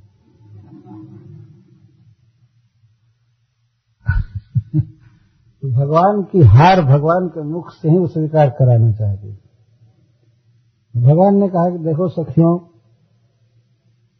जो लोग प्रेम करने पर प्रेम करते हैं, वहाँ तो प्रेम है नहीं। वो तो केवल झूठा बिज़नेस है। अगर हम किसी को कुछ दें और वो हमको दे, हम किसी से प्रेम करें और तब प्रेम करें तो यहाँ तो प्रेम नहीं है। मिथो भजंत ये सख्य स्वार्थ ही कांतोद्यमाहित न तत्र सौहृदम धर्मम स्वार्थार्थम तब तद्भिनान्य वहाँ न धर्म है, न सौहार्द है। प्रेम करने पर जब प्रेम किया तो क्या? हाँ। कुछ लोग ऐसे होते हैं जो प्रेम नहीं करने पर भी प्रेम करते हैं, भगवान कहते हैं। तो उसमें उदाहरण देते हैं करुण पितरो यथा जैसे करुणाशील पुरुष अथवा करुणाशील माता और पिता। लड़के माता पिता से प्रेम नहीं करते हैं, लेकिन फिर भी माता पिता बच्चों से प्रेम करते हैं। वहाँ पर निश्चित धर्म है और सत्य है। तो भगवान माता पिता का जो प्रेम है, उसको प्रेम स्वीकार किए, लेकिन स्त्री पुरुष का जो प्रेम है, उसको उन्होंने उदाहरण में नहीं दिया। साफ़ बोल रहे हैं जमुना के पुलिंग को। आज इस संसार में प्रेम या लव शब्द जो बोला जाता है, लगता है कि बस केवल स्त्री पुरुष नहीं है। लेकिन भगवान ने इसको तो इसका नाम लिया ही नहीं, इसको तो उन्होंने कह दिया तो स्वार्थ है, ये इसमें प्रेम नहीं है। प्रेम वास्तव में माता पिता के हृदय में होता है। और कुछ उन्होंने बताया कि कुछ लोग प्रेम नहीं करने वाले या करने वाले दोनों से नहीं करते हैं, क्योंकि उनको कोई मतलब नहीं होता है। आत्मा रामा यात कामा, अकृतज्ञा, गुरुद्रुह ऐसे कहा। कुछ लोग आत्मा में रमण करते हैं तो उनको पता ही नहीं चलता है कि हमसे कौन घृणा कर रहा है, कौन प्रेम कर रहा है। उनकी बाह्य वृत्ति होती ही नहीं है। अच्छा कुछ लोग ये जानते हैं कि हमसे यह व्यक्ति प्रेम कर रहा है, लेकिन वो आपसे काम होते हैं, किसी के प्रेम की उनको ज़रूरत ही नहीं है। करो या मत करो। और कुछ लोग इतने मूर्ख होते हैं, जड़ होते हैं, कि उनको पता ही नहीं चलता है कि वो किसी ने उनका इतना उपकार किया है, ये किया है अकृतज्ञ कहते हैं, कृतज्ञ। उपकार मानते नहीं और कुछ लोग गुरुद्रोह, और कुछ लोग माता पिता से द्रोह करने वाले होते हैं। कितना भी माता पिता प्रेम करे, सेवा करे, लेकिन वो उनसे द्वेष करते हैं। तो गोपियों ने कहा, आप किसमें हैं? तो भगवान कहते हैं ना हम तो सख्य भजतो तुम भजा में निशा मनोव्रत लेते मैं इन चारों में से कोई नहीं हूँ। मैं नहीं हूँ। मैं प्रेमियों के साथ उतना खुल करके व्यवहार नहीं करता हूँ, नहीं तो उनका मन बढ़ जाएगा, वो मेरे कंधे पर चढ़ना चाहेंगे। इसीलिए मैं थोड़ा सा दब करके व्यवहार करता हूँ मिल मिल करके छिप जाता हूँ। वैसे आप लोगों के प्रेमोद्गार को सुनने के लिए मैं छिपा था कुंज में, सब सुन रहा था कि हमारे विरह में गोपी गीत में आप लोग क्या क्या गा रही हैं, क्या क्या कह रही हैं। लेकिन साथ में जब हो गया था तो कोई कंधे पर चढ़ना चाहता है, कोई मान करके आया, कोई कुछ कर गया। इसीलिए मैं, अगर कोई हमसे शत प्रतिशत प्रेम करता है तो प्रेम तो करता हूँ, लेकिन दस बीस परसेंट कम दिखावा करता है, जिससे कि हमारे लिए वो तड़पता रहे, बेचैन रहे। भगवान वास्तव में सबसे विलक्षण प्रेमी है। प्रेम का बदला चुकाते हैं। तो इस अवसर पर भगवान ने माता पिता के प्रेम को शुद्ध प्रेम कहा। तो यहाँ पर वे अपने माँ, अपनी माताओं से मिल रहे हैं। और मिल करके उन्होंने भोजन किया, स्वागत लिया, खाए, पिए। और इसके बाद प्रणाम करके कहे कि जा रहे हैं अपने घर में। अथा विशत स्वभवनम सर्व काम मनुत्तमम। प्रासाद जत्र पत्नी नाम सहस्राणी च अथ स्वभवनम आविशत। इसके बाद भगवान अपने घर में गए। अपने घर तो अपने घर का मतलब है, न गृहम गृह और गृहिणी गृह उच्चते गृह को गृह नहीं कहते, गृहिणी को गृह कहते। हैं मतलब अपने पत्नियों के घर में भगवान गए। अब अंततः तो वहीं रहेंगे। अथ आविशत स्वभवनम सर्व कामम जिन घरों में सब प्रकार की कामनाएँ भरी हुई थी, अर्थात सब प्रकार की भोगों की सामग्रियाँ प्रचुर मात्रा में थी। सब दिव्य जगत की चीज़ें थी। यहाँ के किसी कारखाना में बना हुआ नहीं, कोई फर्नीचर या कुछ भी। सब कुछ दिव्य जगत की चीज़ थी, भगवान के घरों में। सब कुछ भरा पड़ा अनुत्तम। जिससे उत्तम और दूसरा कोई नहीं है। सबसे श्रेष्ठ भवन भगवान का, सारे जगत में। जहाँ पर सोलह हज़ार स्त्रियों के दिव्य बड़े बड़े भवन थे। प्रसादा जत्र पत्नी नाम सहस्राणी। सोडस सोडस सहस्राणी। और च का अर्थ है अष्टोत्तर शत अधिक, एक सौ आठ अधिक च शब्द से। और सौडस सहस्राणी, सोलह हज़ार एक सौ आठ। भवन। एक एक नगर जैसा अलग अलग एक एक पत्नी के लिए था। उसमें प्रवेश किए ये तो पहले ही बात कही जा चुकी है कि विभु, परमेश्वर, भगवान तो सोलह हज़ार एक सौ आठ भवनों में सोलह हज़ार एक सौ आठ रूप से प्रवेश किए। पत्न्य पतिम प्रोश्य गृहानुपागतम विलोक्य संजात मनो महोत्सवा। उत स्फुरारात् सहसासनाशयात् साकम व्रतैर्व्रीड़ित लोचना ये पत्नियाँ अलग अलग महलों में जब अपने पति को श्री कृष्ण को देखी, कैसे श्री कृष्ण को? जो प्रोस्य गृहान उपागतम। प्रोस्य का अर्थ है कि विदेश में रहकर, प्रदेश में रहकर बहुत काल के बाद जो आए थे, उनको देखते ही संजात मनो महोत्सवा, मन में महान उत्सव, सुख हुआ। पत्नियों को। देख करके उत्स्थुरार दूर से ही देखी कृष्ण को और देख करके आसनाशयात उत्स्थु आसन से खड़ी हो गई और आशय से भी खड़ी हो गई। आसन से तो देह खड़ा हुआ। बैठी थी बहुत विषाद में भगवान की पत्नियाँ थी, भगवान के विरह में। तो उनको देखते ही तत्काल खड़ी हो गई आसन से। और आशय से भी खड़ी हो गई। आशय का अर्थ है अंतकरण से। मतलब इतनी तत्परता थी कि लगता था कि जैसे आत्मा अंतकरण छोड़ करके भी भगवान से मिलना चाहता है।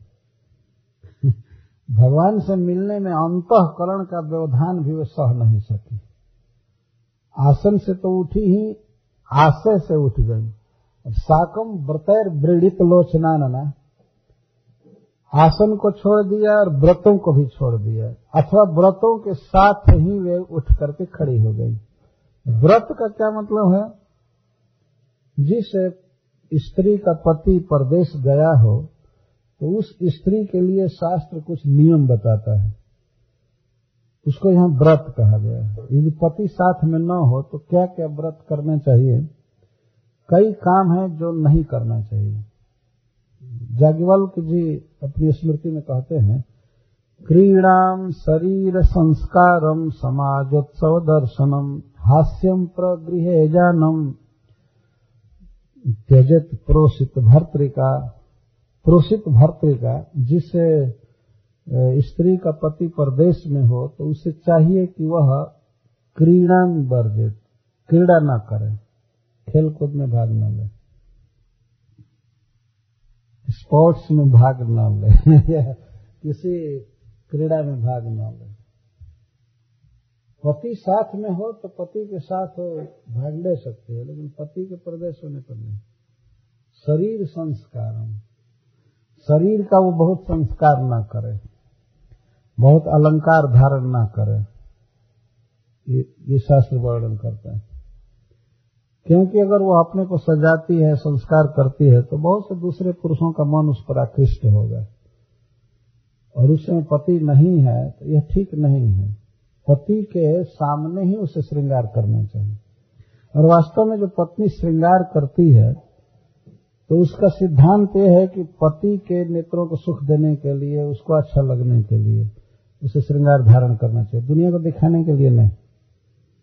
दुनिया देख कर पसंद करके क्या करेगा? ये तो अच्छा नहीं है। इसलिए शरीर संस्कार मना है। शरीर संस्कार से तत्पर यह नहीं है कि वह स्नान भी न करे। स्नान करे लेकिन बहुत बहुत अलंकार आदि धारण न करे। पति न हो तो न करे। पति के आने पर जितने श्रृंगार धारण करना है, करे। ये सिद्धांत है कि पत्नी, पति के लिए श्रृंगार धारण करती है, न कि समाज के लिए। समाज के लिए श्रृंगार तो वेश्या धारण करेगी। और पति के लिए श्रृंगार पतिव्रता पत्नी करती है। तो क्रीडम शरीर संस्कारम, समाजोत्सव दर्शनम। कोई सोशल फेस्टिवल हो, उसमें नहीं भाग लेना चाहिए। समाजोत्सव कहते हैं उसको। तो सामाजिक उत्सव चल रहा है, चल रहा है उसमें पति के बिना भाग नहीं लेना चाहिए। और हास्यम हाँ हँसी मज़ाक नहीं करना चाहिए किसी से। और पर गृह यानम, दूसरे के घर जाना, ये भी नहीं करना चाहिए। तो ये जितने गिनाए गए तेजित प्रोषित भर्तृका उसे चाहिए कि वह इनका त्याग करे। पति घर में न हो तो टीवी भी नहीं देखना चाहिए। पति के साथ बैठ कर कुछ देख सकती है। पति न हो तो नहीं। तो हम लोग तो कई बार घरों में घूमते हैं, देखते हैं, पति नहीं है, लेकिन पत्नी ऑन करके टीवी दिन भर देख रही मैंने देखा कनाडा में एक बार। ऐसे। ये ठीक नहीं है। दूसरा भागवत ग्रंथ है चतुर चरतामृत है, उसको पढ़े, सुने, करे, टीवी से भी देखें। ठीक नहीं है। तो भगवान की पत्नियाँ तो पूर्ण पतिव्रता स्त्री हैं तो व्रतों के साथ ही वे उठकर खड़ी हुई। व्रत छोड़ दिया छोड़ व्रतों के साथ ही वे खड़ी हुई। अपना श्रृंगार नहीं किए थे। भगवान के सामने आई तो व्रतों के साथ आई अथवा आज से व्रत छोड़ करके आई। छोड़ देंगी। अब प्रियतम है तो प्रियतम के साथ शरीर का संस्कार करेंगे, सजाएँगे अपने को। चाहे उनके साथ कोई भी फेस्टिवल में खेलकूद में जो भी भाग लेना है, ले सकती हैं। पति के बिना नहीं। नियम। तो जैसे स्त्रियों के लिए नियम है, वैसे पुरुषों के लिए भी नियम है। ऐसा नहीं समझना चाहिए कि सारा सारा अंकुश केवल स्त्रियों पर है और पुरुष बस फ्री हैं, जो भी जहाँ घूमे। भगवान भी इतने दूर से घूम करके आए, लेकिन देखे कहीं भी, केवल मुस्कुरा कर देखे भी हैं, देखे हैं हस्तिनापुर की स्त्री। ऐसा नहीं कि किसी से मिलें, किसी से कुछ करें। उसे भी बहुत नियम में रहना चाहिए पति को। तमात्मजय दृष्टिभिरंतरात्मना गंभीर भावा परिरे भिरे पतिम निरुद्धमप्याश्रवदम्बु नेत्रयोः विलज्जती नाम भृगुवर्ज विप्लवान। तो श्री कृष्ण का वे आलिंगन कर रही हैं। जैसे माताओं के आलिंगन का वर्णन आपने सुना तो भगवान की पत्नियाँ भगवान का आलिंगन कर रही हैं। गंभीर भाव। पत्नियों का अभिप्राय बहुत गंभीर है। सूर्य गोस्वामी कहते हैं हम लोग क्या समझेंगे? जो भगवान की जो प्रेयसियाँ हैं, भगवान के प्रति उनका कितना गंभीर भाव है, क्या हम समझेंगे? तो तम आत्मजय ही तमात्मजय बुद्धि दृष्टि भी अंतरात्मना श्री कृष्ण का सबसे पहले आलिंगन किया पत्नियों ने अंतरात्मना। अंतरात्मा से, बुद्धि से। जब ही वे कृष्ण के आने का संवाद सुनी तो मन ही मन आलिंगन करने लगी थी उनका। जो पत्नी का सहज अधिकार है तो वो मन में आलिंगन करने लगी। और कुछ दूर जब आए तो दृष्टि भी, दृष्टि से आलिंगन करने लगी। और बिल्कुल निकट जब प्रियतम आए तो आत्मजय, पुत्र के द्वारा आलिंगन गोद में पुत्र को लेकर आई और श्री कृष्ण को दी तो वो बच्चा श्री कृष्ण के गोद में झूल गया। भगवान का कंठ पकड़ करके तो वो स्त्री मान रही थी जैसे मैं ही आलिंगन कर रही बच्चा जो है वो स्त्री और पुरुष को जोड़ने के लिए वास्तव में सीमेंट की तरह है। अगर किसी को पुत्र पुत्री न हो तो वो संबंध है, टूटने का डर रहता है। संतान जो है वही पति पत्नी को जोड़कर दीर्घ काल तक रखता है। संतान दोनों के भावों का प्रतिरूप होता है, दोनों के हृदय का अंतकरण का व्यक्त रूप होता है। तो यहाँ पर यह भाव है कि आत्मजयी परिदे धीरे अपने पुत्रों के द्वारा भगवान का आलिंगन किए।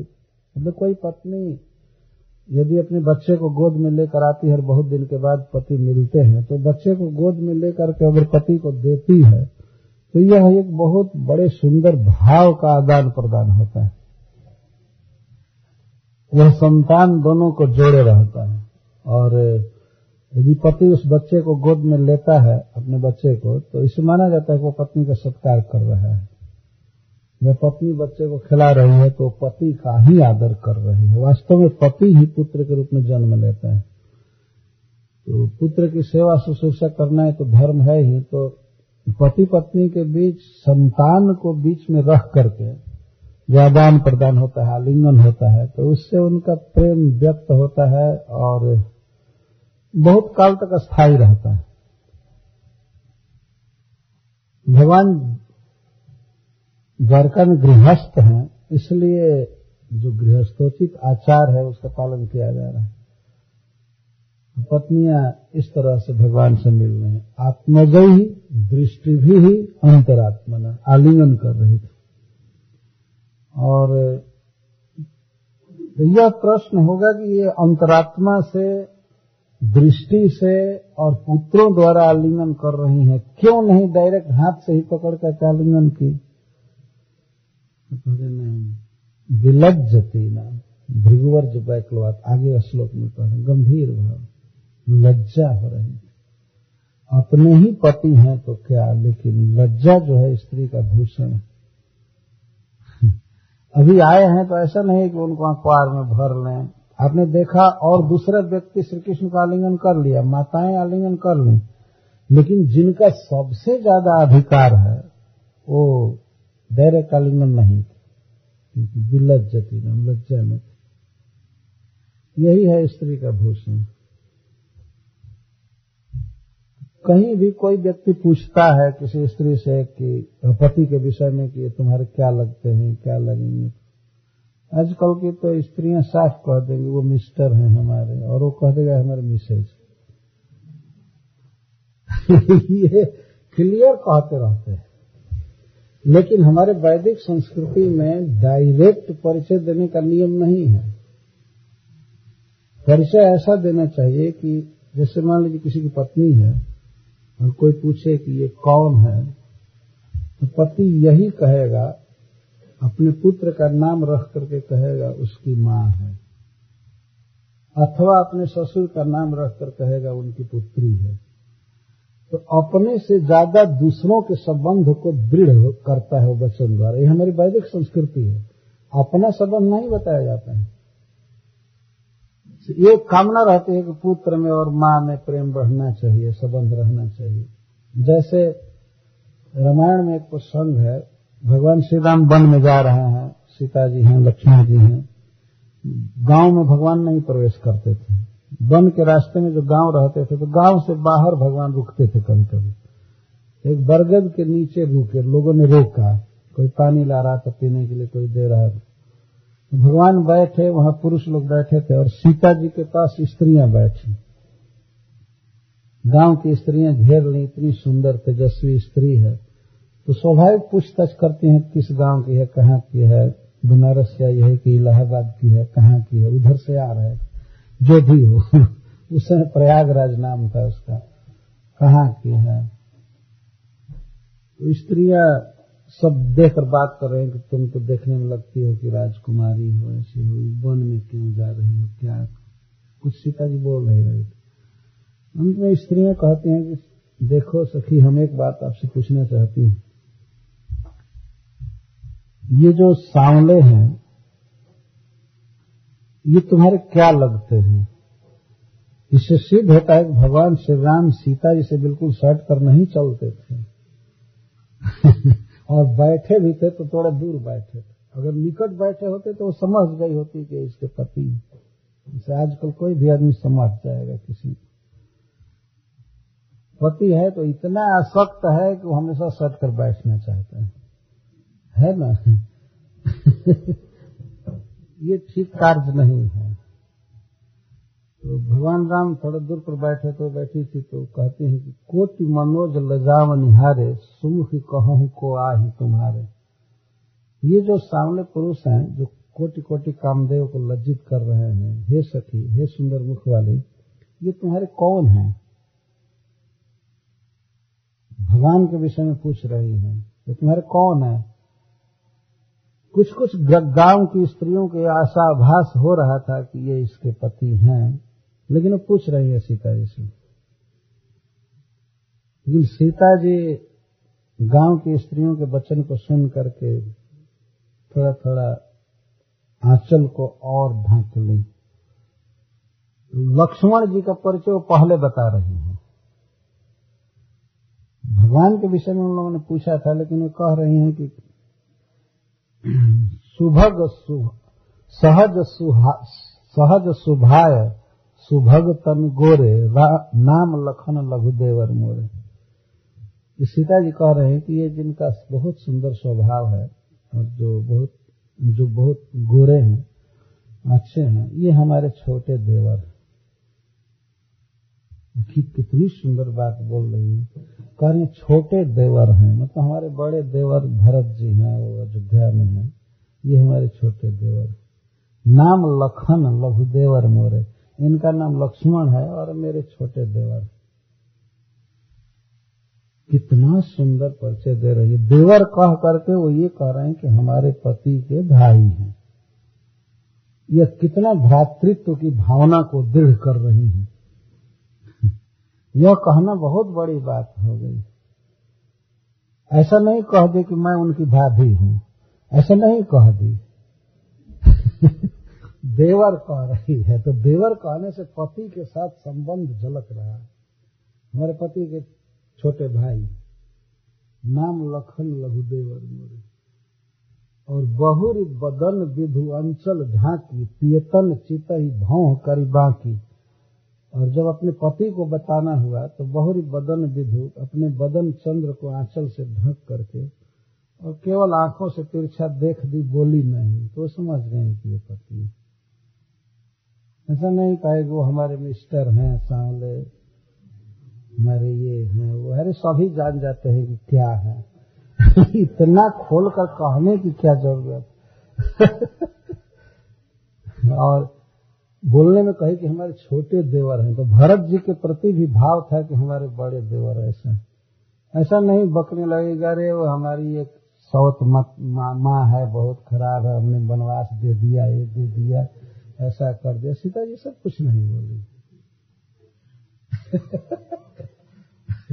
बस मुँह खुला तो बस खुल गया।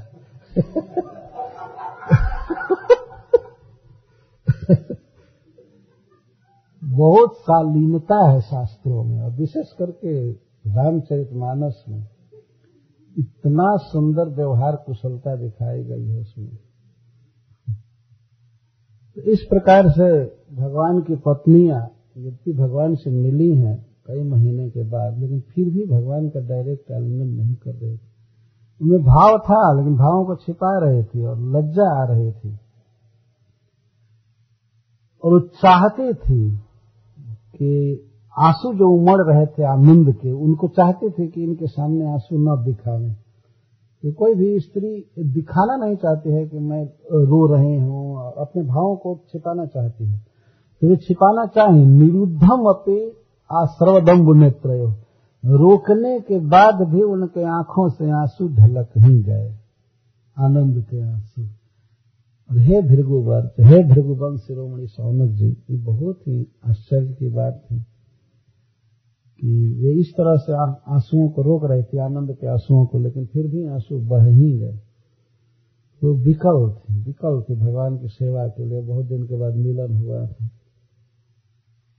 तो इस प्रकार की बात कह करके तब, जब कहते हैं तो मानो सौनक जी कहें कि अरे जब कृष्ण उनके है ही रोज साथ में रहना ही है, वो भी एकांत में रहना है तो इतनी क्या उत्कंठा हो रही है? तो उसी का उत्तर देते हैं वे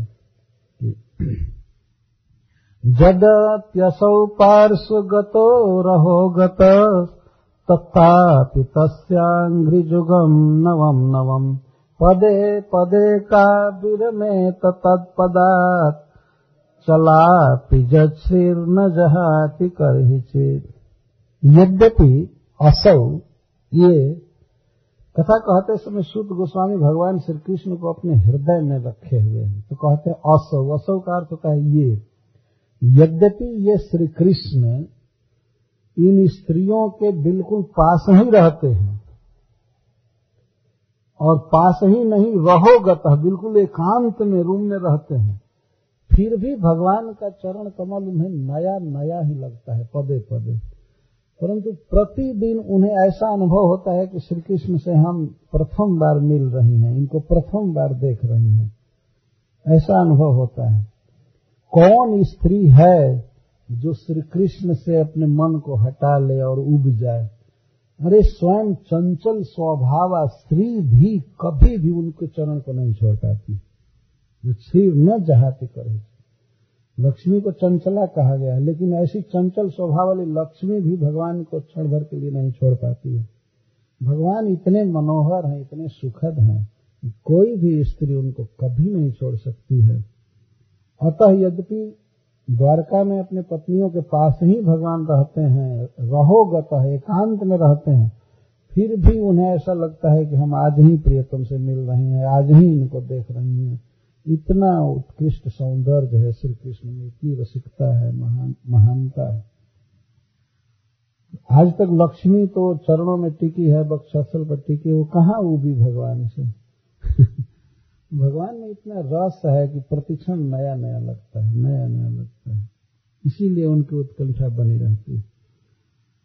तो इस प्रकार भगवान अपनी पत्नियों के साथ रहने लगे, सुख से।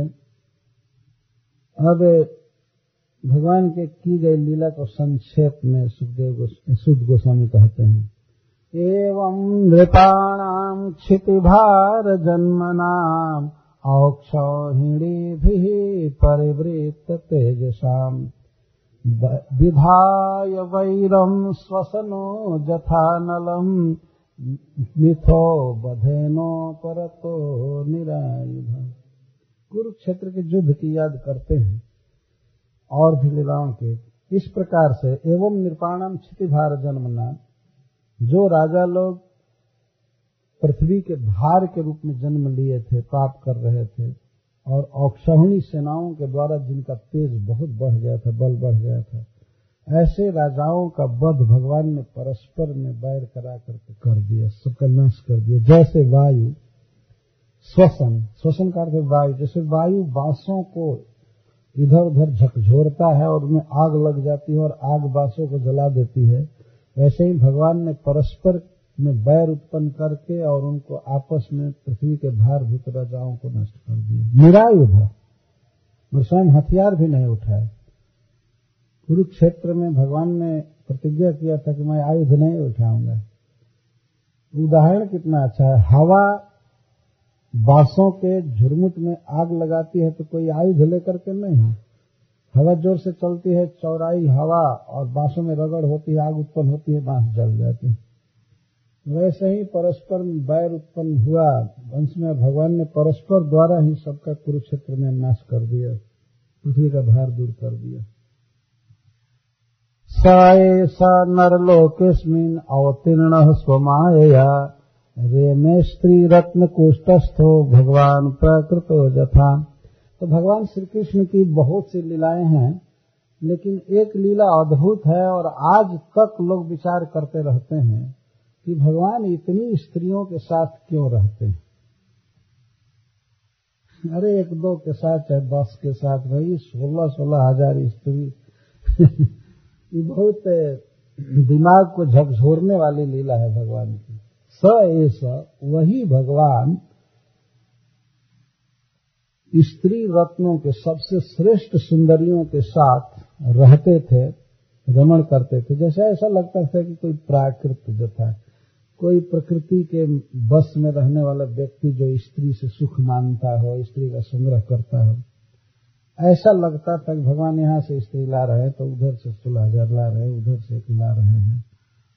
ये तो प्राकृत व्यक्ति करता है, जिसके मन में काम विकार है, अभाव की अनुभूति है तो सोचता है, स्त्री लाऊं तो कुछ घर का काम करेगी, चाहे सुख मिलेगा, ये होगा होगा। लेकिन भगवान इस तरह की लीला किए, सबसे श्रेष्ठ सुंदरियों के साथ रमण किए। स ऐसा नरलोक इसमें अवतीर्ण स्वमाया। अपनी जोग माया से अवतीर्ण हुए और श्रेष्ठ सुंदरियों के साथ रमण किए, जैसे लगता था कि कोई प्राकृत व्यक्ति, लेकिन प्राकृत नहीं। अगर यहाँ रेमे शब्द कह दिया गया तो इस पर प्रश्न होता है कि जो व्यक्ति स्त्रियों में इतना सुख मान रहा है, वो भगवान कैसे कह रहे हैं उसको? तो कैसे भगवान कह रहे हैं? तब सूर्य जी कहते हैं, उद्दाम भावती सुमनामल बल गुभाष व्रीड़ावलोक निहतो मदनो पिजासाम सम्मुह्य चाप मजहात प्रमदोत्तमास्ता जस्सेन्द्रियम विमथितुम कुह कैर्न से इतनी सुंदर स्त्रियाँ थी, इतनी सुंदर स्त्रियाँ थी कि उनके आगे कामदेव भी लज्जित हो गया था और अपना धनुष फेंक दिया था। इसका अर्थ है कि काम को जीतने वाली वे स्त्रियाँ थी। काम विजयनी थी स्त्रियाँ। इतनी सुंदर थी। अथवा अमदन शब्द का अर्थ होगा भगवान शिव। भगवान शिव जो मोहिनी के स्वरूप पर मोहित हो गए थे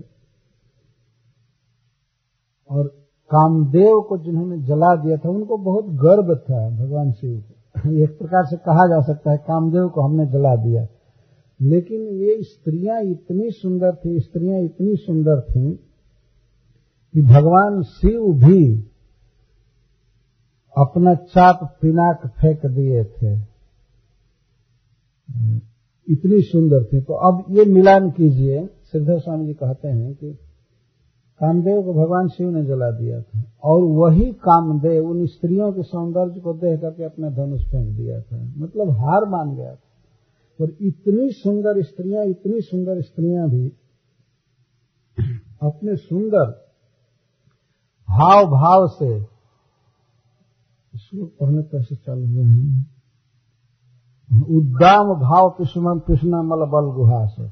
जिनके बहुत उद्दाम भाव थे और भाव के सूचक, हँसी और लज्जा से युक्त मुख मुस्कुरा करके या देख करके भी हाव भाव से विविध प्रकार से भी भगवान के इंद्रिय को, मन को मथने में समर्थ नहीं हो सकते।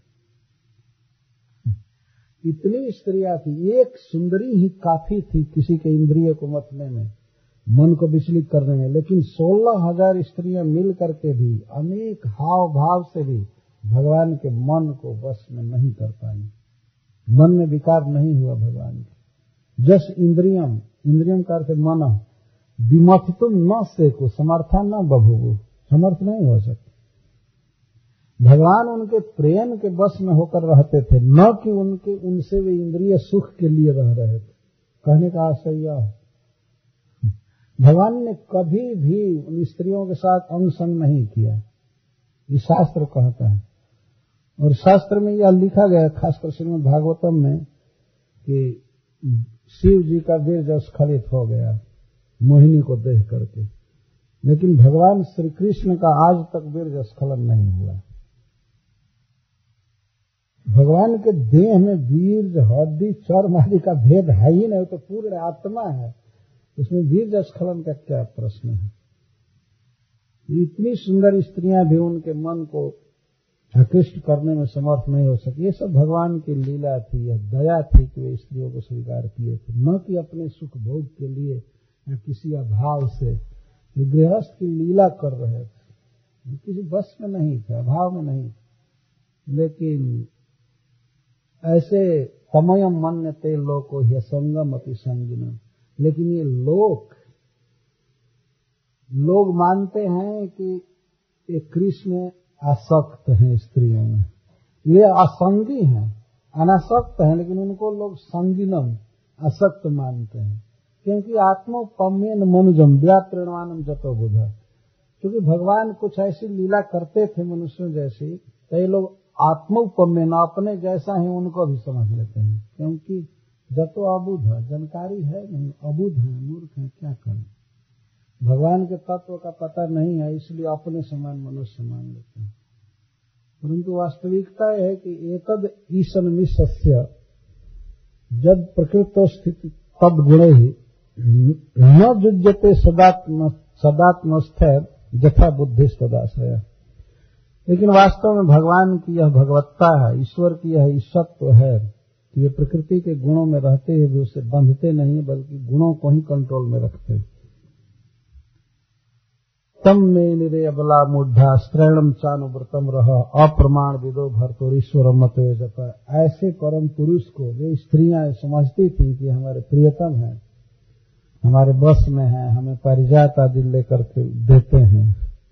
तो वो तो प्रेम के बस में भगवान को स्त्रैण समझती थी, अपने बस में समझती थी, लेकिन ये मूर्ख मनुष्य समझते हैं कि भगवान वास्तव में स्त्री के गुलाम है, ये है, वो है। तो ऐसी बात नहीं है। जैसे क्षेत्रज्ञ परमात्मा को बुद्धियाँ अपने अपने अनुसार समझती हैं, वैसे जो व्यक्ति जैसा होता है, भगवान को वैसा समझता है, लेकिन भगवान वास्तव में काम उपभोग भोग से बिल्कुल परे हैं, दिव्य हैं। तो इस प्रकार भगवान द्वारका में रहने लगे सुख के साथ। अब इसके बाद कहने का आशय है कि युद्ध नहीं किए। कुरुक्षेत्र का युद्ध ही लास्ट युद्ध था। इसके बाद भगवान किसी का वध नहीं करेंगे। पृथ्वी का भार दूर करके द्वारका में सुख से रहने लगे।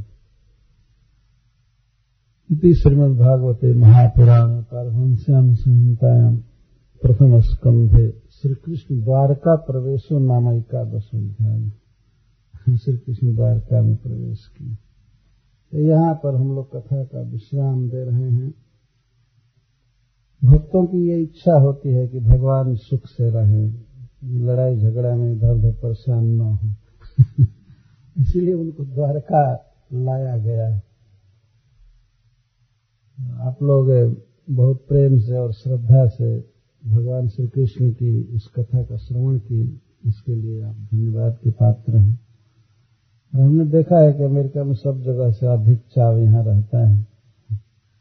मैं भी कोशिश किया था कि ज़्यादा दिन यहाँ कथा कहूँ, लेकिन अब श्री कृष्ण की जो इच्छा होती है, वही होता है। ये भगवान सुजोग देंगे तो आपकी सेवा करने का अवसर मिलेगा। आप लोगों का स्वभाव भगवान के प्रति